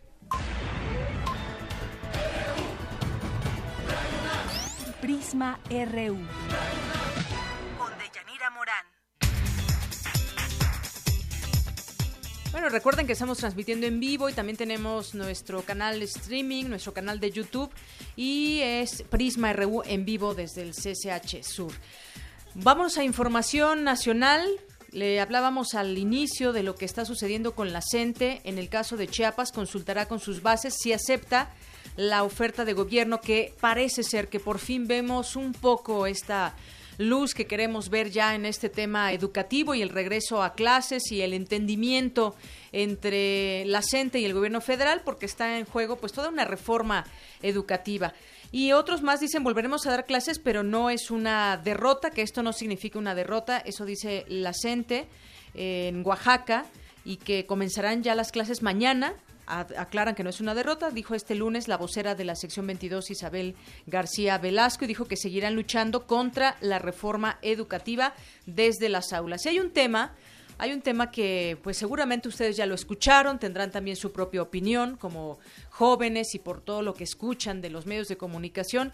Bueno, pues el tema de la visita de Donald Trump parece ser que a nadie agradó, no sé ustedes qué opinan, pero pues hubo muchas críticas en contra por esta visita. Se invitó a los dos candidatos, el, republicano Donald Trump, la demócrata Hillary Clinton, pero pues resulta que ahora ya Hillary Clinton dijo que no viene a México y esto se toma pues eh, de alguna manera como una derrota o como pues por lo menos más críticas le van a llover a nuestro presidente.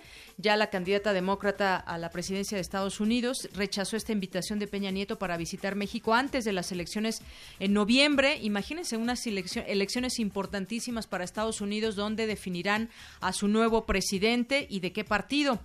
Ella dijo que va a continuar enfocándose en lo que están haciendo para crear empleos, pero en casa. Y es que algunos dicen incluso que la, eh, la llegada de Donald Trump a México le benefició un poco en su campaña porque repuntó en algunas encuestas y esto pues hizo enojar mucho a Hillary Clinton y también pues eh, enojarse un poco con el gobierno de México, a final de cuentas. También dijo que el candidato republicano Donald Trump llegó a la principal economía del mundo diciendo una cosa y el presidente mexicano lo contradijo casi de inmediato después de que argumentó no discutir el pago de un muro fronterizo que evite el paso de migrantes a Estados Unidos. Pues imagínense, él fue salió de México y fue a decir que México va a pagar el muro, que no lo sabíamos, pero que lo van a pagar todos los mexicanos, cosa que eh, descartó el propio presidente. Sin embargo, pues esto ha tenido eh, pues muchas críticas en este en este sentido y sobre todo pues la imagen de México también queda de por medio. Ya eh, muchos esperaban que ella pudiera venir, finalmente no se da de esta manera. Y en un momento más, a ver si podemos platicar más adelante con un experto que nos pueda pues dar su análisis sobre lo que está sucediendo en este tema en específico con con la negativa hoy que sabemos de Hillary Clinton de venir, visitar a México y pues dar a conocer tal vez su punto de vista con respecto al tema de los inmigrantes, que es uno de los temas que más nos eh, nos preocupan, así como una agenda bilateral, pues al ser ellos, al ser nosotros y ellos vecinos con este país. Bueno, nos vamos de aquí a una información que nos preparó mi compañero Antonio Quijano sobre Amnistía Internacional que da a conocer un informe. Adelante, Toño. Buenas tardes, Deyanira, a ti a nuestro auditorio. A seis meses del asesinato del activista Berta Cáceres en Honduras, organizaciones defensoras de los derechos humanos exigieron justicia para castigar a los responsables. En la sede de la Oficina Regional para las Américas de Amnistía Internacional en México, Berta Zúñiga, hija de la coordinadora de los pueblos indígenas en Honduras, denunció la falta de transparencia en la investigación. Seguimos demandando la creación de una comisión independiente de investigación que nos permita conocer la verdad de este crimen y de la que el gobierno hondureño ha hecho oídos sordos, que desde hace varios años el COPIN ha exigido la salida del proyecto hidroeléctrico Aguasarca del territorio, que se instaló de manera inconsulta, al igual que 50 concesiones para proyectos hidroeléctricos y otro tipo de megaproyectos eólicos mineros y otro tipo. Dijo que hay escepticismo ante la detención de cinco presuntos responsables de la muerte de la defensora del medio ambiente. Ante un espíritu de conformismo ante las detenciones que no representan para nosotros la justicia, también queremos decir qué significa la justicia para nosotras, que es mantener viva la memoria de vida de Berta Cáceres, de sus convicciones, que significa encontrar a quienes la asesinaron, a quienes mandaron asesinarla y denunciar la estructura criminal que permitió su asesinato, pero también significa continuar la labor de resistencia de emancipación de rebeldía de nuestra organización? De Yanira Auditorio, según la organización Global Witness, en 2015 se presentaron 185 homicidios a defensores de los derechos humanos en todo el mundo, de los cuales 122 fueron cometidos en América Latina y el Caribe. Hasta aquí mi reporte. Buenas tardes. Muchas gracias, Toño Quijano. Bueno, y después de esta información nos vamos con mi compañera ya nos vamos a la, entrevista en un momentito más porque vamos a platicar o estamos intentando hacer comunicación con Luis Felipe Puente, coordinador nacional de protección civil, para que nos hable de este meteoro que le platicábamos también de nombre Newton. Bueno, en un momentito más, en un momentito más tendremos esta información por lo pronto, porque bueno, también es importante conocer de eh, lo que está sucediendo en el clima. Estamos en época de huracanes y qué mejor tener un monitoreo sobre estos fenómenos que acontecen en nuestro país y sobre todo que la gente se prepare en sus comunidades. Hay muchos lugares donde los niños no están yendo a clases. Ahorita retomamos este este tema. Por lo pronto y mientras tanto le comento que al inicio del les comento que al inicio de la administración del presidente Peña Nieto la brecha entre lo destinado al pago de pensiones del sector público y los programas para reducir la pobreza era de apenas 3%, mientras que para este año alcanzaría 9%. De pronto esas, esas cifras que yo diría las sentimos como cifras alegres porque en los bolsillos de la gente se refleja de una manera diferente y bueno pues ya llegamos a este cuarto año del presidente y pues bueno creo que llega en un muy mal momento su cuarto año eh, sumido en una crisis, podríamos decir, económica, pero sobre todo política, con los últimos acontecimientos. Viene también dos años en que no sabemos acerca de los estudiantes de Ayotzinapa y muchas otras cosas que vienen a la reflexión. Pero ya está en la línea telefónica y le doy la bienvenida a Luis Felipe Puente, el ex coordinador nacional de protección civil. ¿Qué tal? Muy buenas tardes, bienvenido. Muy buenas tardes, mucho gusto. estamos aquí en La Paz a la orden. Muchísimas gracias. Desde La Paz le mandamos muchos saludos y cuéntenos cómo se encuentra La Paz, Baja California. Bueno, en este momento quiero comentar que desde anoche que llegamos a, Los Cabos eh, se instaló el Comité Estatal de Protección Civil, se instalaron 56 refugios temporales en los cinco municipios del estado y que el más grande, los más grandes, o sea, el mayor número estaban entre Los Cabos y La Paz.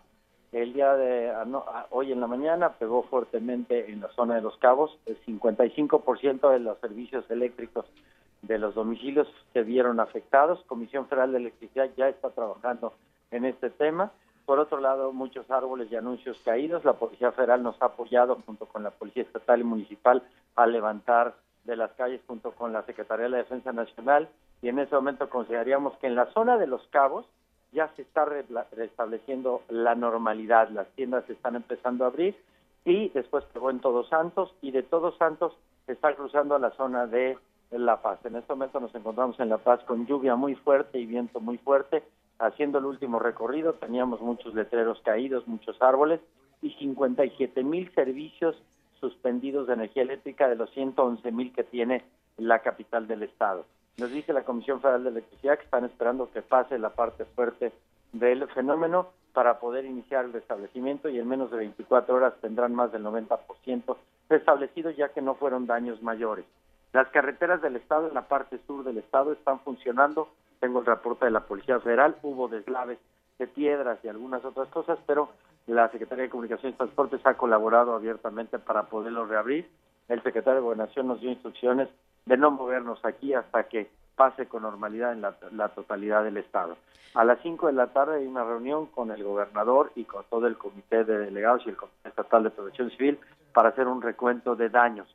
Por lo pronto puedo reportar en este momento que todas las unidades del gobierno federal no me reportan pérdida de vidas humanas ni daños a personas. En este momento tenemos saldo blanco. Solamente hubo dos personas que naufragaron y que fueron rescatadas con vida la Policía Federal trajo 130 elementos a La Paz, a, perdón, a Baja Los Cabos para poder restablecer el orden lo más pronto posible y en este momento estamos eh, viendo que sale de La Paz, va hacia la parte norte y obviamente cruzará el Golfo de, en la parte central, el Golfo Norte y pasará a Sonora. Así estamos ya activando los protocolos en Sonora para esta tarde. O sea que continúa Newton su desplazamiento y qué tendencia tiene hacia ser un huracán que se fortalezca o que se debilite. Nosotros consideramos que se va a debilitar, sigue siendo categoría 1, eh, pero al paso por el mar de Cortés podría encontrar el mar caliente y poder, más que intensificarse, fortalecerse, porque está dentro del margen bajo de la categoría 1 y posiblemente ingrese a Sonora como tormenta tropical. Muy bien, entonces nos dice que Los Cabos ya se está restableciendo, que fue un lugar de, fuerte impacto, nada comparado con lo de hace algunos años en esta zona. Nada comparado con Odil, que fue un huracán categoría 3 y que de alguna manera nos afectó la totalidad del servicio eléctrico porque tiró todas las torres de alta tensión. Acabo de hacer un recorrido con la Comisión Federal de Electricidad y no tenemos una zorra, torre, torre de alta tensión que haya sido afectada. Más bien han sido daños menores al sistema eléctrico del Estado pero se restablecerán en las próximas 24 horas. Así es que por el momento el reporte que damos es saldo blanco y haremos un recuento de la infraestructura posiblemente dañada esta noche y mañana tendremos un corte final. Muy bien, pues lo más importante este saldo blanco. Pues Luis Felipe Puente, Coordinador Nacional de Protección Civil, muchas gracias. Todo lo contrario, como siempre, es un honor platicar con ustedes. Muy buenas tardes. Muy buenas tardes, hasta luego. Bueno, pues sí, hay, son pues cuestiones de la naturaleza que muchas veces pues no se puede no se puede hacer otra cosa más que la prevención. Lo malo cuando mucha gente también está de vacaciones o la gente que habita en estos lugares en algún momento pues los huracanes impactan de norte a sur, pues tenemos todo el mar aquí en, nuestro país. Bueno, vamos a hacer otra dinámica para regalar libros y discos que traemos, que trae Prisma RU, Radio NAM para todos ustedes. A ver, al primero que levante la mano y nos diga cuál es el nombre del rector fundador del CCH. A ver, vi que tú levantaste primero la mano. A ver, por ahí. Muy bien. Bueno, pues aquí puedes elegir uno de estos discos o uno de nuestros, eh, bueno, el disco es el mismo o uno de nuestros libros que tenemos aquí.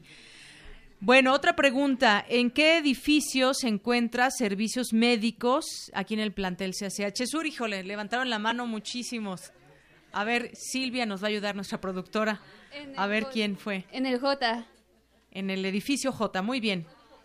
Bueno, puedes pasar de aquí por tu regalo. ¿Cuál es el edificio más nuevo del plantel?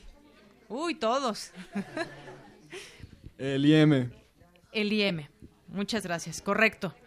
Y por último, ¿qué departamento está en el edificio IM? ¿Cuál? ¿Quién fue primero? ¿Quién fue primero? Ya no vi. Departamento de idiomas. Pues aquí yo tengo otra respuesta. O asesorías, A ver, aquí. Mediateca. Aquí ya les ganaron, creo, la mediateca. Bueno, muchas gracias. Puedes pasar aquí a elegir uno, un libro o, o un disco. Bueno, ya tengo en la línea telefónica al maestro Martín Íñiguez Ramos, él es académico de la Facultad de Ciencias Políticas y Sociales. Maestro, bienvenido, buenas tardes. Hola, buenas tardes. Bueno, platicábamos hace un rato eh, sobre este impacto del rechazo de Hillary Clinton de venir a México. ¿Cuál es su primera lectura, maestro?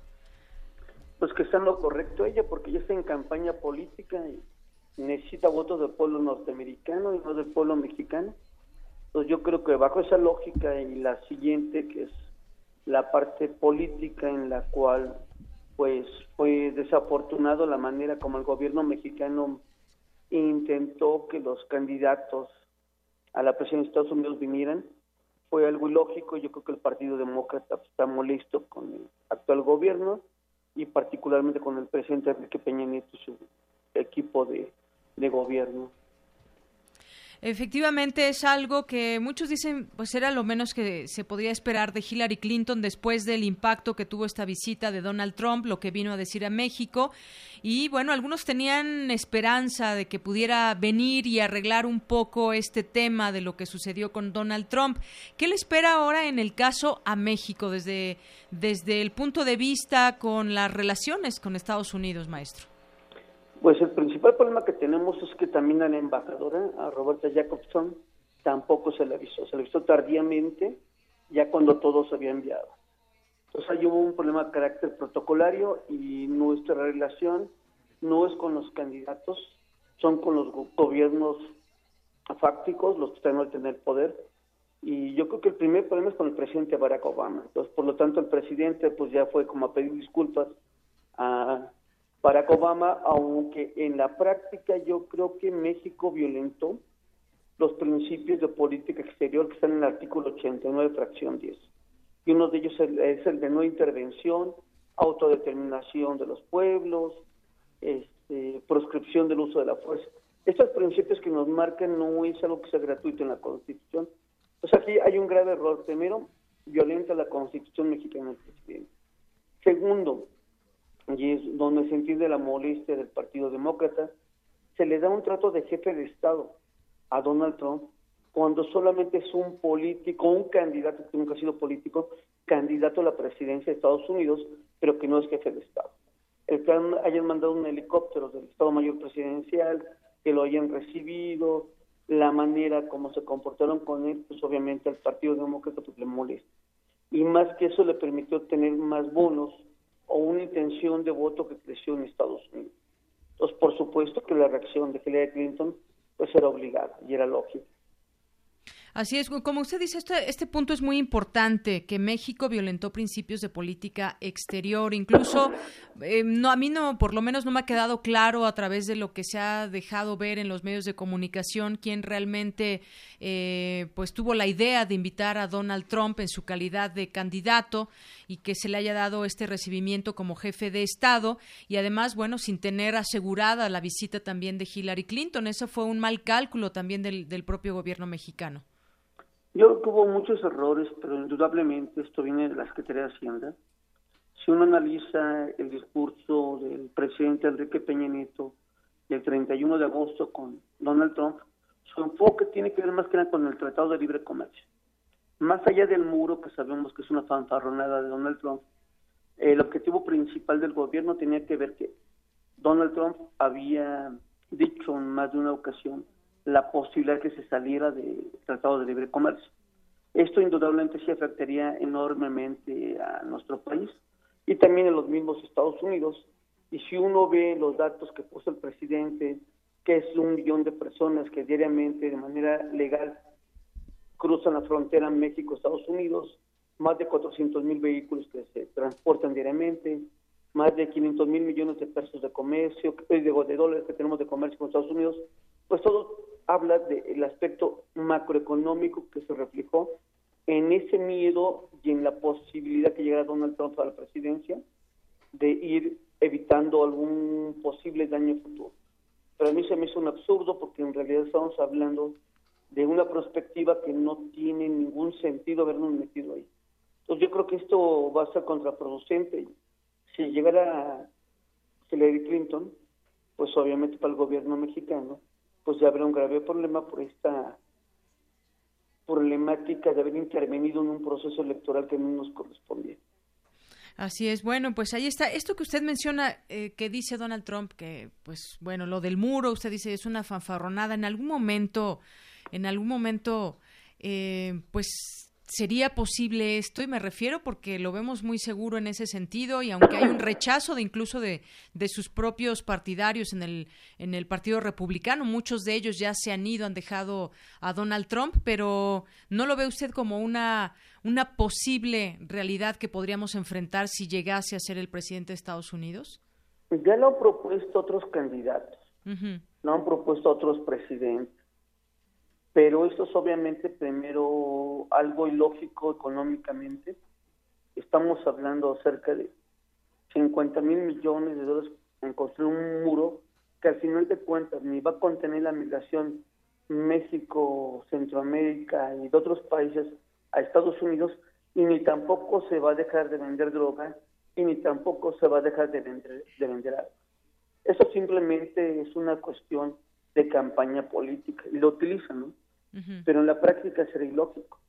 Yo lo que sí veo más preocupante que sería el cuestionar el Tratado de Libre Comercio, lo que sería la relación comercial, el proteccionismo norteamericano que suscitaría en caso que gane Donald Trump, el cierre de las fronteras para los productos mexicanos, eso sí sería lo más grave. Pero también sería grave del otro lado, que México deja de comprar productos norteamericanos que dentro del Tratado de Libre Comercio pues, generan más de dos millones y medio de empleos para los norteamericanos. Algunos hablan de seis millones de empleos para los norteamericanos con el TLC. Entonces yo creo que aquí es el tema principal y entiendo la lógica del miedo del gobierno mexicano, pero fue una pésima campaña y una pésima estrategia de cómo lo hicieron este, en este momento y con la invitación que Donald Trump la supo capturar en el momento, en el momento preciso una campaña en la que él viniese a la vaca. Entonces, esto es importante, la manera como el gobierno mexicano lo plantea. Muy bien. Bueno, pues maestro Martín Íñiguez Ramos, muchas gracias por tomarnos la llamada aquí en Prisma RU de Radio UNAM. Claro que sí, que tengan buena tarde. Hasta luego, muy buenas tardes, académico de la Facultad de Ciencias Políticas y Sociales. Pues sí, prácticamente se bailaron al presidente, fue una pésima estrategia, creo que en eso coincide, coincidimos todos, porque no sabemos exactamente pues cuál fue esta finalidad de que viniera Donald Trump. Y bueno, muchos lemas de campaña, como decía el maestro, en muchas campañas, pues cada quien trae sus lemas, ¿no? Algunos nos dicen vamos a acabar con la pobreza, no va a haber más impuestos, o ya incluso como presidentes nos dicen van a bajar las tarifas eléctricas y la gasolina y luego te la suben y muchas cosas como esas. Bueno, vamos a un pequeño corte musical.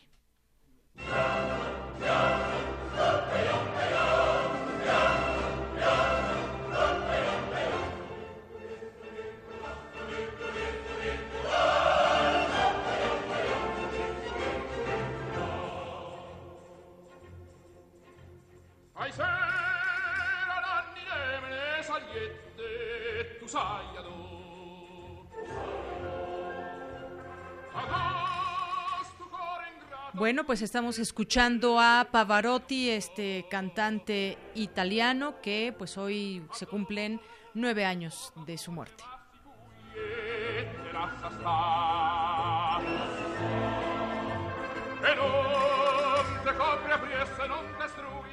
Continuamos aquí transmitiendo desde el CCH Sur, aquí para Prisma RU de Radio UNAM ¿Qué tal? ¿Cómo estás? Me encuentro aquí con otra alumna del CCH, de los varios alumnos y alumnas que han pasado aquí a platicar con nosotros a los micrófonos. buenas tardes. Buenas tardes. ¿Cómo te llamas? Paulina Valencia. Paulina, cuéntanos tu, eh, pues todo es, ¿cuánto, en qué semestre vas aquí en el CCH? Hoy en quinto semestre. Ya has tenido, pues, oportunidad de estudiar algunos años. Cuéntanos cómo ha sido esta experiencia. Sí, pues la verdad, muy padre. Cuando entré fue distinto a lo que yo pensaba del estudio. Es una experiencia muy bonita pasarla aquí, aparte de, de que es otra manera de aprender también de, es otra manera de convivir con los compañeros. Muy bien, ¿y ya has pensado después, de falta el sexto semestre y ya terminas? ¿Ya has pensado qué vas a estudiar después? Mm, más o menos, todavía estoy indecisa en arquitectura o administración. Bueno, pues dos carreras diferentes, ya tendrás tiempo todavía para pensar y, sí y enfilar tus pasos hacia el futuro. Pues muchas gracias, Paulina, por estar con nosotros. Gracias. Buenas tardes. Bueno, pues nos enlazamos ahora con mi compañera Dulce García, que nos tiene más información acerca del CCH. Dulce, adelante. Así es, Deyanira. Buenas tardes nuevamente a ti y al auditorio de Prisma RU. Seguimos aquí en el CCH Sur con una audiencia muy entusiasta por parte de los jóvenes. Eh, me acompañan aquí tres chicos que nos van a platicar cómo es que el CCH amplía su visión para resolver los problemas del país. Hola Deyanira, buenas tardes, soy William. Pues en especial eh, los profesores que me han tocado me han preparado mucho en cuestión de aptitud académica y profesional porque nos dicen que al salir de CCH encontramos o no encontramos trabajo y si lo encontramos nos exigen experiencia laboral. Entonces ellos nos van, nos van este, guiando, preparando para todo esto que es la experiencia este, después de la universidad. Nos enseñan cómo son las exposiciones, entregas de trabajos formales y a partir de ahí todos tenemos la oportunidad inmensa de poder seguir adelante de manera más fácil. Hola, eh, mi nombre es Lisbeth y para mí CCH me ayuda a afrontar los problemas de este país desde el punto en el que uno se va creando su propio criterio, en el que uno va notando que desde hay un pasado para los problemas de la actualidad y nos van preparando para ser unos mejores ciudadanos, para tener las herramientas necesarias para sobrellevar esto. Recordemos que nosotros somos el futuro. Buenas tardes, Dulce. Mi nombre es Daniel. Algo fundamental son los principios pedagógicos del colegio, aprender a aprender, aprender a hacer y aprender a hacer. Cuando nos volvemos universitarios en este bachillerato, aprendemos, hacemos y somos. Nos brinda una visión de las ciencias y de las humanidades, que nos hace partícipes de la sociedad, no solo como observadores, sino también como seres humanos.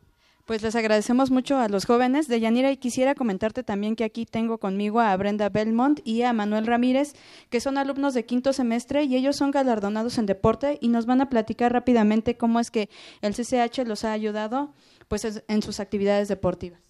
Hola, buenas tardes. Mi nombre es Brenda y formo parte del equipo femenil de soccer. Y el CCH me ha ayudado para crecer en, en el aspecto de mi persona porque me ayuda a poder también de las clases desestresarme y me ha apoyado mucho con los entrenamientos y mi profe Alejandro es el que nos entrena y nos lleva, bueno, vamos creciendo las chavas y bueno, hemos ganado varios premios, ya somos cuatro veces seguidas campeonas y una vez intraprepas, entonces pues está súper, súper bien y me gusta. Muchas felicidades, Brenda. Y Manuel, cuéntanos tú qué es lo que has ganado. Pues con el equipo representativo de soccer del colegio hemos conseguido el tercer lugar estos últimos dos años. Esperamos que este año sea el primer lugar y pues el apoyo que nos brinda el colegio son los espacios para, para poder desarrollar la actividad, para poder entrenar y pues los uniformes que nos brindan gratuitamente y también son de parte de la UNAM. Pues ya escuchamos de Yanira cuáles son el montón de actividades que realizan los jóvenes aquí en el CCH Sur. Regresamos contigo. Muchas gracias, Dulce. Y nos vamos ahora con nuestra sección de arriba a los de abajo. de la calle.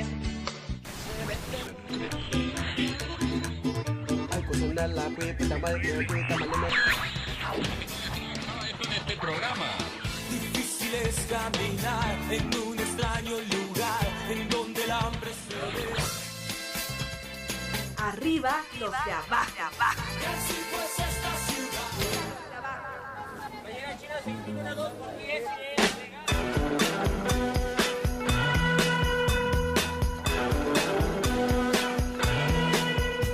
Muy buenas tardes al público de Prisma RU. Mi nombre es Dulce García y me da mucho gusto compartir estos micrófonos con mi compañera Cindy Pérez Ramírez. Cindy, ¿cómo estás? Muy bien, Dulce, muchas gracias. También es un gusto para mí compartir micrófonos en este espacio de Prisma RU. Hoy iniciamos con esta nueva sección titulada Arriba los de abajo. Será un espacio para dar voz a quienes no son escuchados por su condición económica, racial, religiosa, social, orientación sexual o incluso por su relación en la sociedad. Así es, Cindy, como pueden ser mujeres y sus problemáticas, comunidad lésbico, gay o transgénero y también las personas en condición de calle. Pues bien, iniciamos con la palabra de hoy. Cada semana les compartiremos una palabra del dominio popular que esté relacionada con el tema que trataremos. Hoy le tocó a guaje. ¿Por qué elegimos guaje, Cindy? Dulce, elegimos guaje porque hoy hablaremos del VIH y uno de los sectores más vulnerables frente a esta infección, que es el de las mujeres.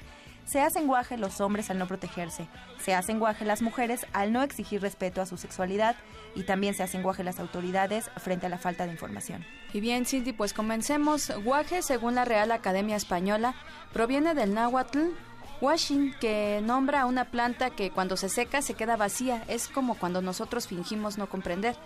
Estamos vacíos de información. En un principio el SIDA tenía otro nombre, síndrome asociado a la homosexualidad.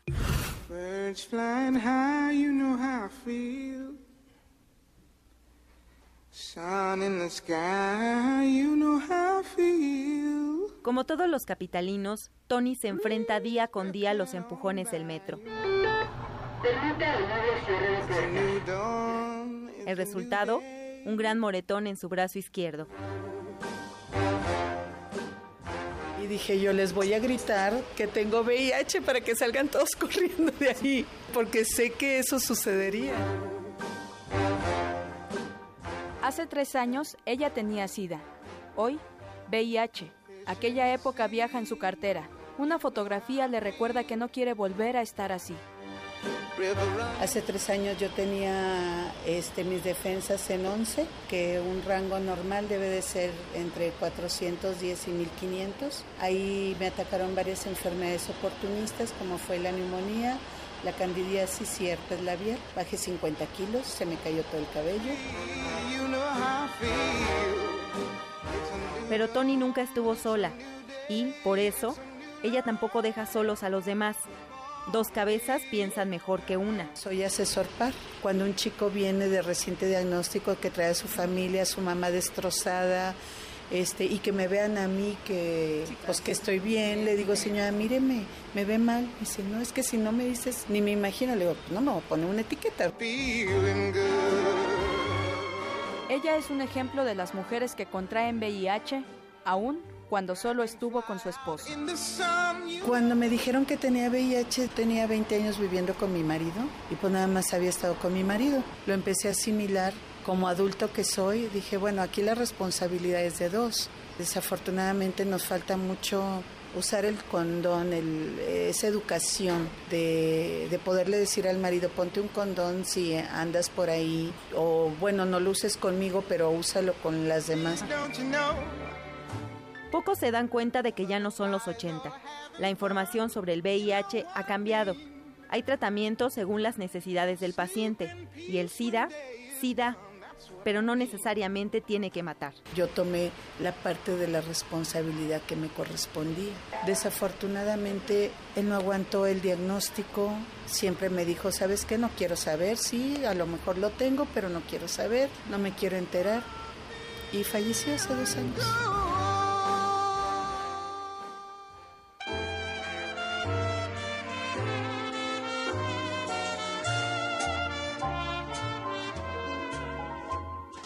Bonita como aquellos. Lo que acabamos de escuchar fue parte de una plática que tuvimos con Tony, una mujer que fue infectada con el VIH por su esposo.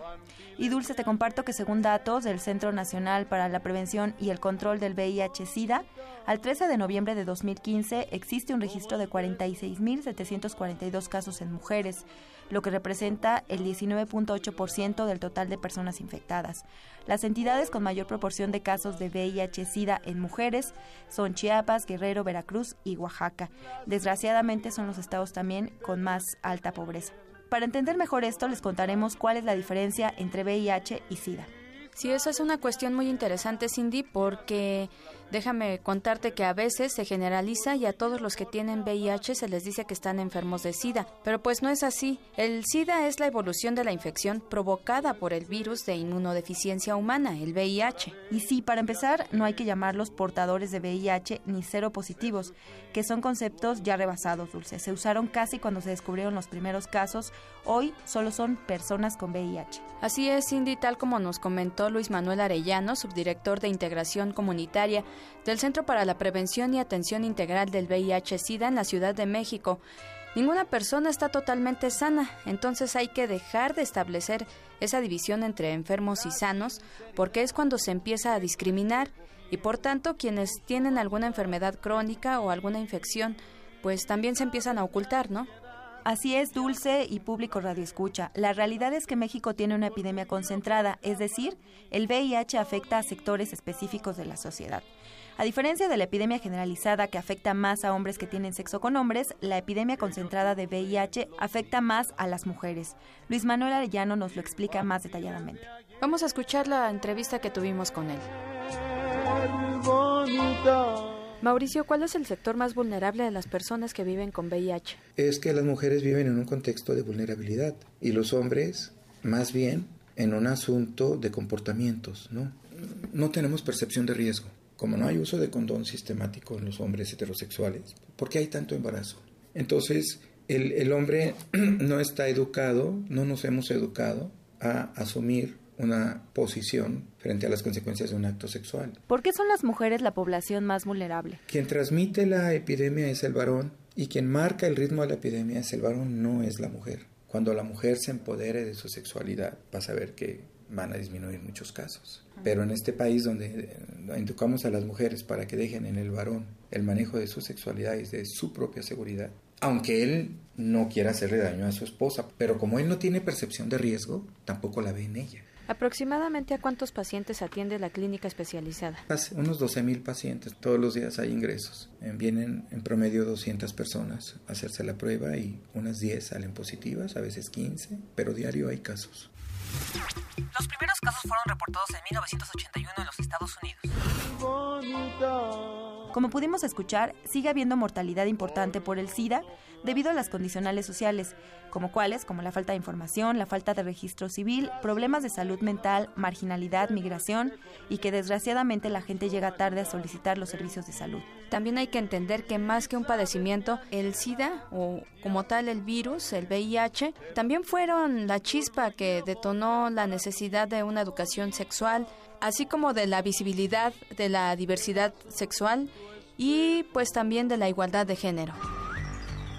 Los de abajo te recomiendan visitar la unidad de VIH adultos en la clínica especializada Condesa Iztapalapa, en donde la Facultad de Medicina de la UNAM tiene un área de investigación. Es así como terminamos Arriba los de abajo, un espacio para aquellos que son silenciados mediante la discriminación, la pobreza, la desigualdad y la falta de oportunidades.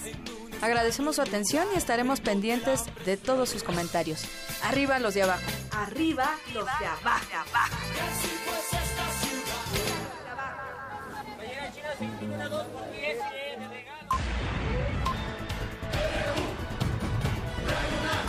Prisma RU.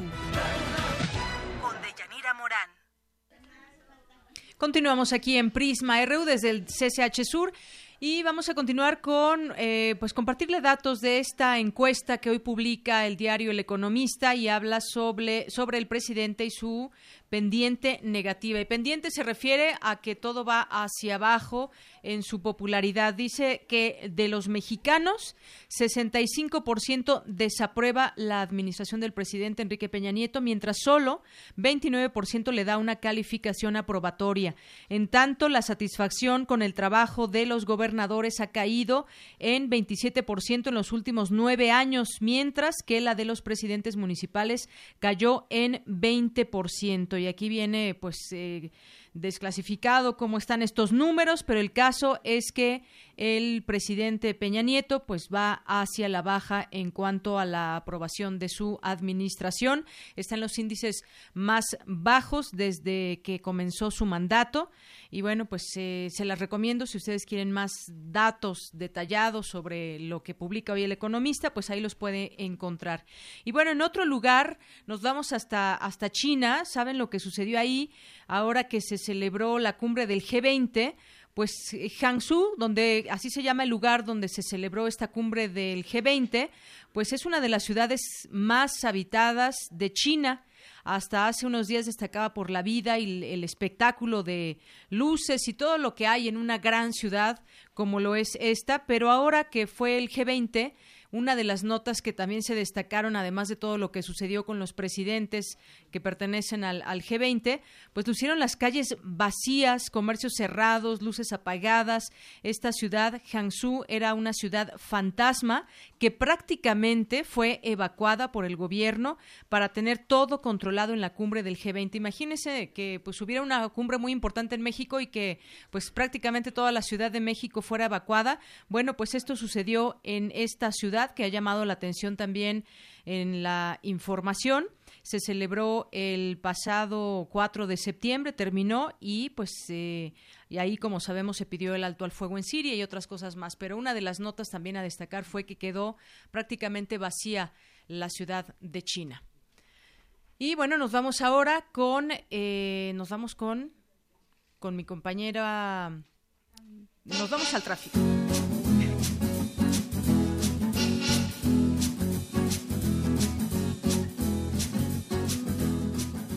Y bueno, si vienen o salen del CCH Sur, aquí justamente donde nos encontramos, pues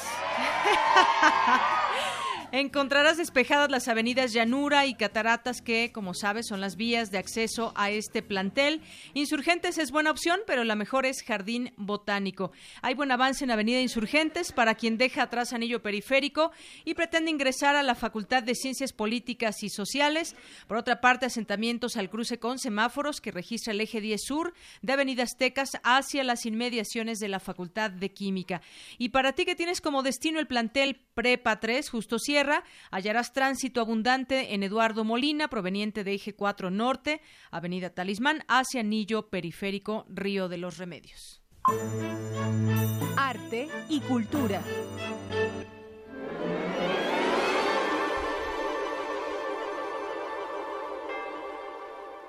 Ya casi nos vamos, Tamara, pero no nos podemos ir sin Así es. tu sección cultural.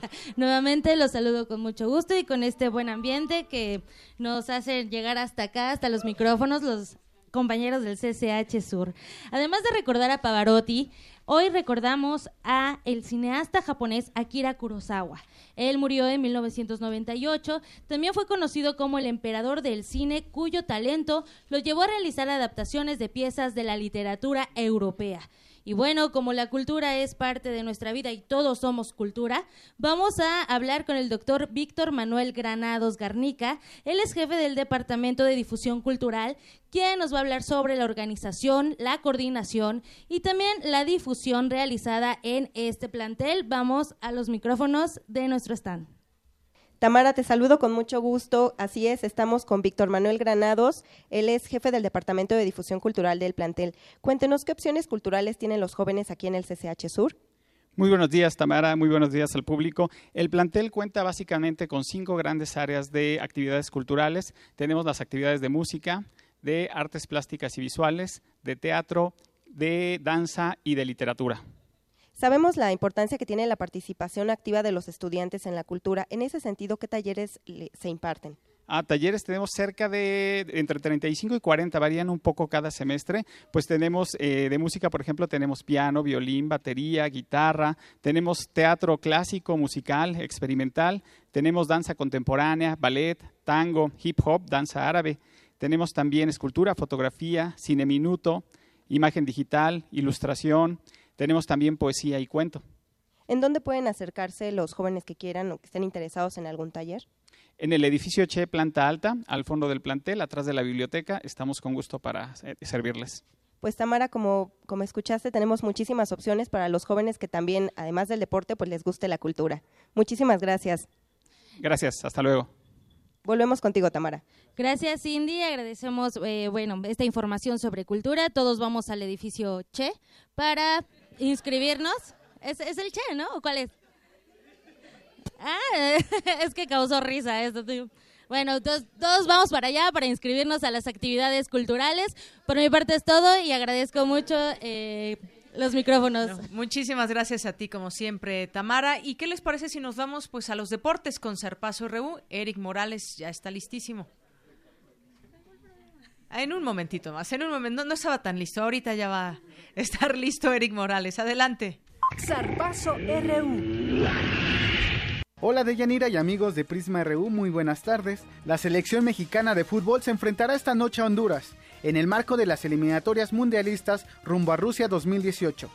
Juan Carlos Osorio, técnico del conjunto tricolor, dijo que en el partido pasado contra El Salvador, el equipo nacional comenzó una etapa de reacción. Eh, creo que como, como equipo lo más importante era la reacción y creo que los muchachos, la verdad, lo asumieron muy bien. Hay un fuerte eh, espíritu de equipo. Ahora, también es una gran oportunidad para continuar en el proceso de ganarnos nuevamente la confianza de nuestra afición, Por su parte, el defensa central Héctor Moreno aseguró que una victoria en casa es una oportunidad de reivindicarse con la afición. De reivindicarnos ante nuestra afición. Nuestra única manera de hacerlo es tratando de, de darlo todo dentro de la cancha, de hacer un buen fútbol y, y ganando el partido. No, tu pregunta que si somos los únicos los que tenemos que resa- reivindicar, pues yo creo que sí, porque somos los únicos que, que estamos dentro de la cancha y que, que nos ha pasado lo, lo que ha pasado y tenemos la posibilidad mañana de, de- de hacerlo. O sea, El partido será a las 9 de la noche en la cancha del Estadio Azteca. En este torneo se rompió el récord de extranjeros que juegan en el fútbol mexicano. En el Apertura 2016 participan 173 foráneos. Tijuana es el club con más extranjeros al contar con 12 en sus filas, mientras que Pumas y Chivas son las escuadras que menos tienen con 6 y 0 respectivamente. Hasta aquí la información, nos escuchamos el día de mañana. Muchas gracias, Eric Morales, con esta información deportiva. Y bueno, pues ya casi nos vamos. Yo les quiero platicar también que quien tiene una, pues no sé si muy apretada agenda aquí en nuestro país, pero viene este músico muy importante que seguramente muchos de ustedes conocen, que es eh, Roger Waters, que nació un día como hoy, un día como hoy de de 1943. Es decir, a ver, a los que les gusta matemáticas, hoy cumple cuántos años? 70 y 73 me parece, ¿no? Bueno, pues eh, él nació en Cambridge, Inglaterra, descubrió su vocación musical tras su ingreso en la Regent Street Polytechnical School, es decir, más o menos como a su edad, así que ya ustedes tienen que definir sus pasos, como decíamos, desde muy jóvenes. Su interés por la guitarra española, el rock y el jazz lo llevó a formar parte del grupo Pink Floyd de 1965 a 1983 y va a estar dos días en México, si no me equivoco, 28 y 29 de septiembre. Va a estar en la Cineteca, va a presentar una película y bueno, pues tiene parte de, su, de sus actividades estarán aquí en México, va a tocar en el Foro Sol. Bueno, yo aquí ya me aventé el comercial completo, pero bueno, es un gran músico, seguramente ustedes lo conocen. Y escuchemos esto, un poquito de esta música. Comfortably Dumb.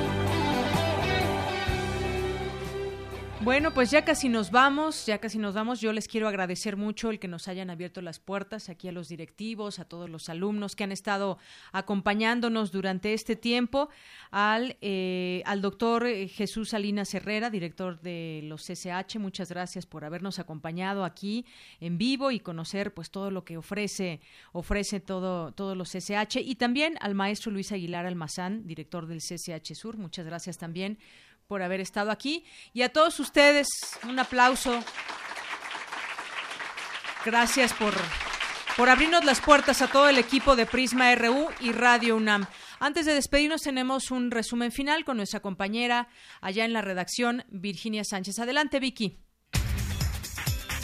¿Qué tal de Yanira y auditorio de Prisma RU?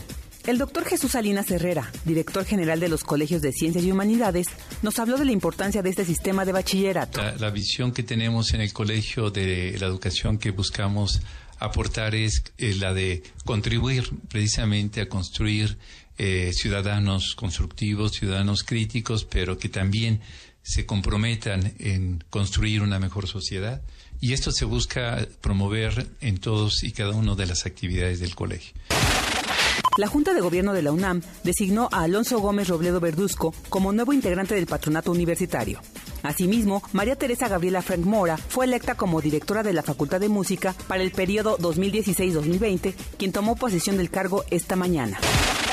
El maestro Martín Íñiguez Ramos, académico de la Facultad de Ciencias Políticas y Sociales de la UNAM, nos habló de las repercusiones que tendrá la negativa de la candidata demócrata Hillary Clinton de visitar México que está en lo correcto ella porque ya está en campaña política y necesita votos del pueblo norteamericano y no del pueblo mexicano. Entonces yo creo que bajo esa lógica y la siguiente, que es la parte política en la cual pues fue desafortunado la manera como el gobierno mexicano intentó que los candidatos a la presidencia de Estados Unidos vinieran. Fue algo ilógico. Yo creo que el Partido Demócrata está molesto con el actual gobierno y particularmente con el presidente Enrique Peña Nieto y su equipo de, de gobierno. Por otra parte, en entrevista con Prisma RU, Luis Felipe Puente, coordinador nacional de protección civil, nos habló de los efectos del huracán Newton sobre territorio nacional. El día de hoy en la mañana pegó fuertemente en la zona de Los Cabos. Por lo pronto puedo reportar en este momento que todas las unidades del gobierno federal no me reportan pérdida de vidas humanas ni daños a personas. En este momento tenemos saldo blanco la Policía Federal trajo 130 elementos a los cabos para poder restablecer el orden lo más pronto posible y en este momento estamos eh, viendo que sale de La Paz, va hacia la parte norte y obviamente cruzará el Golfo de, en la parte central, el Golfo Norte y pasará a Sonora. Aquí estamos ya activando los protocolos en Sonora para esta tarde. En otro tema, la Procuraduría General de la República y el Instituto Nacional Electoral firmaron un convenio para compartir datos como huellas dactilares e identificación biométricas para mejorar los procesos de identificación de cadáveres. Esta es la información. Buenas tardes. Gracias, Vicky. Muy buenas tardes. Pues hemos llegado al final de esta emisión de Prisma RU desde el CCH Sur. Muchas gracias de nueva cuenta a todos ustedes. Yo soy de Yanira Morán y en nombre de todo este equipo de Prisma RU y de, Radio UNAM les agradecemos que nos hayan abierto las puertas y pues nos despedimos con una Goya. México, Goya,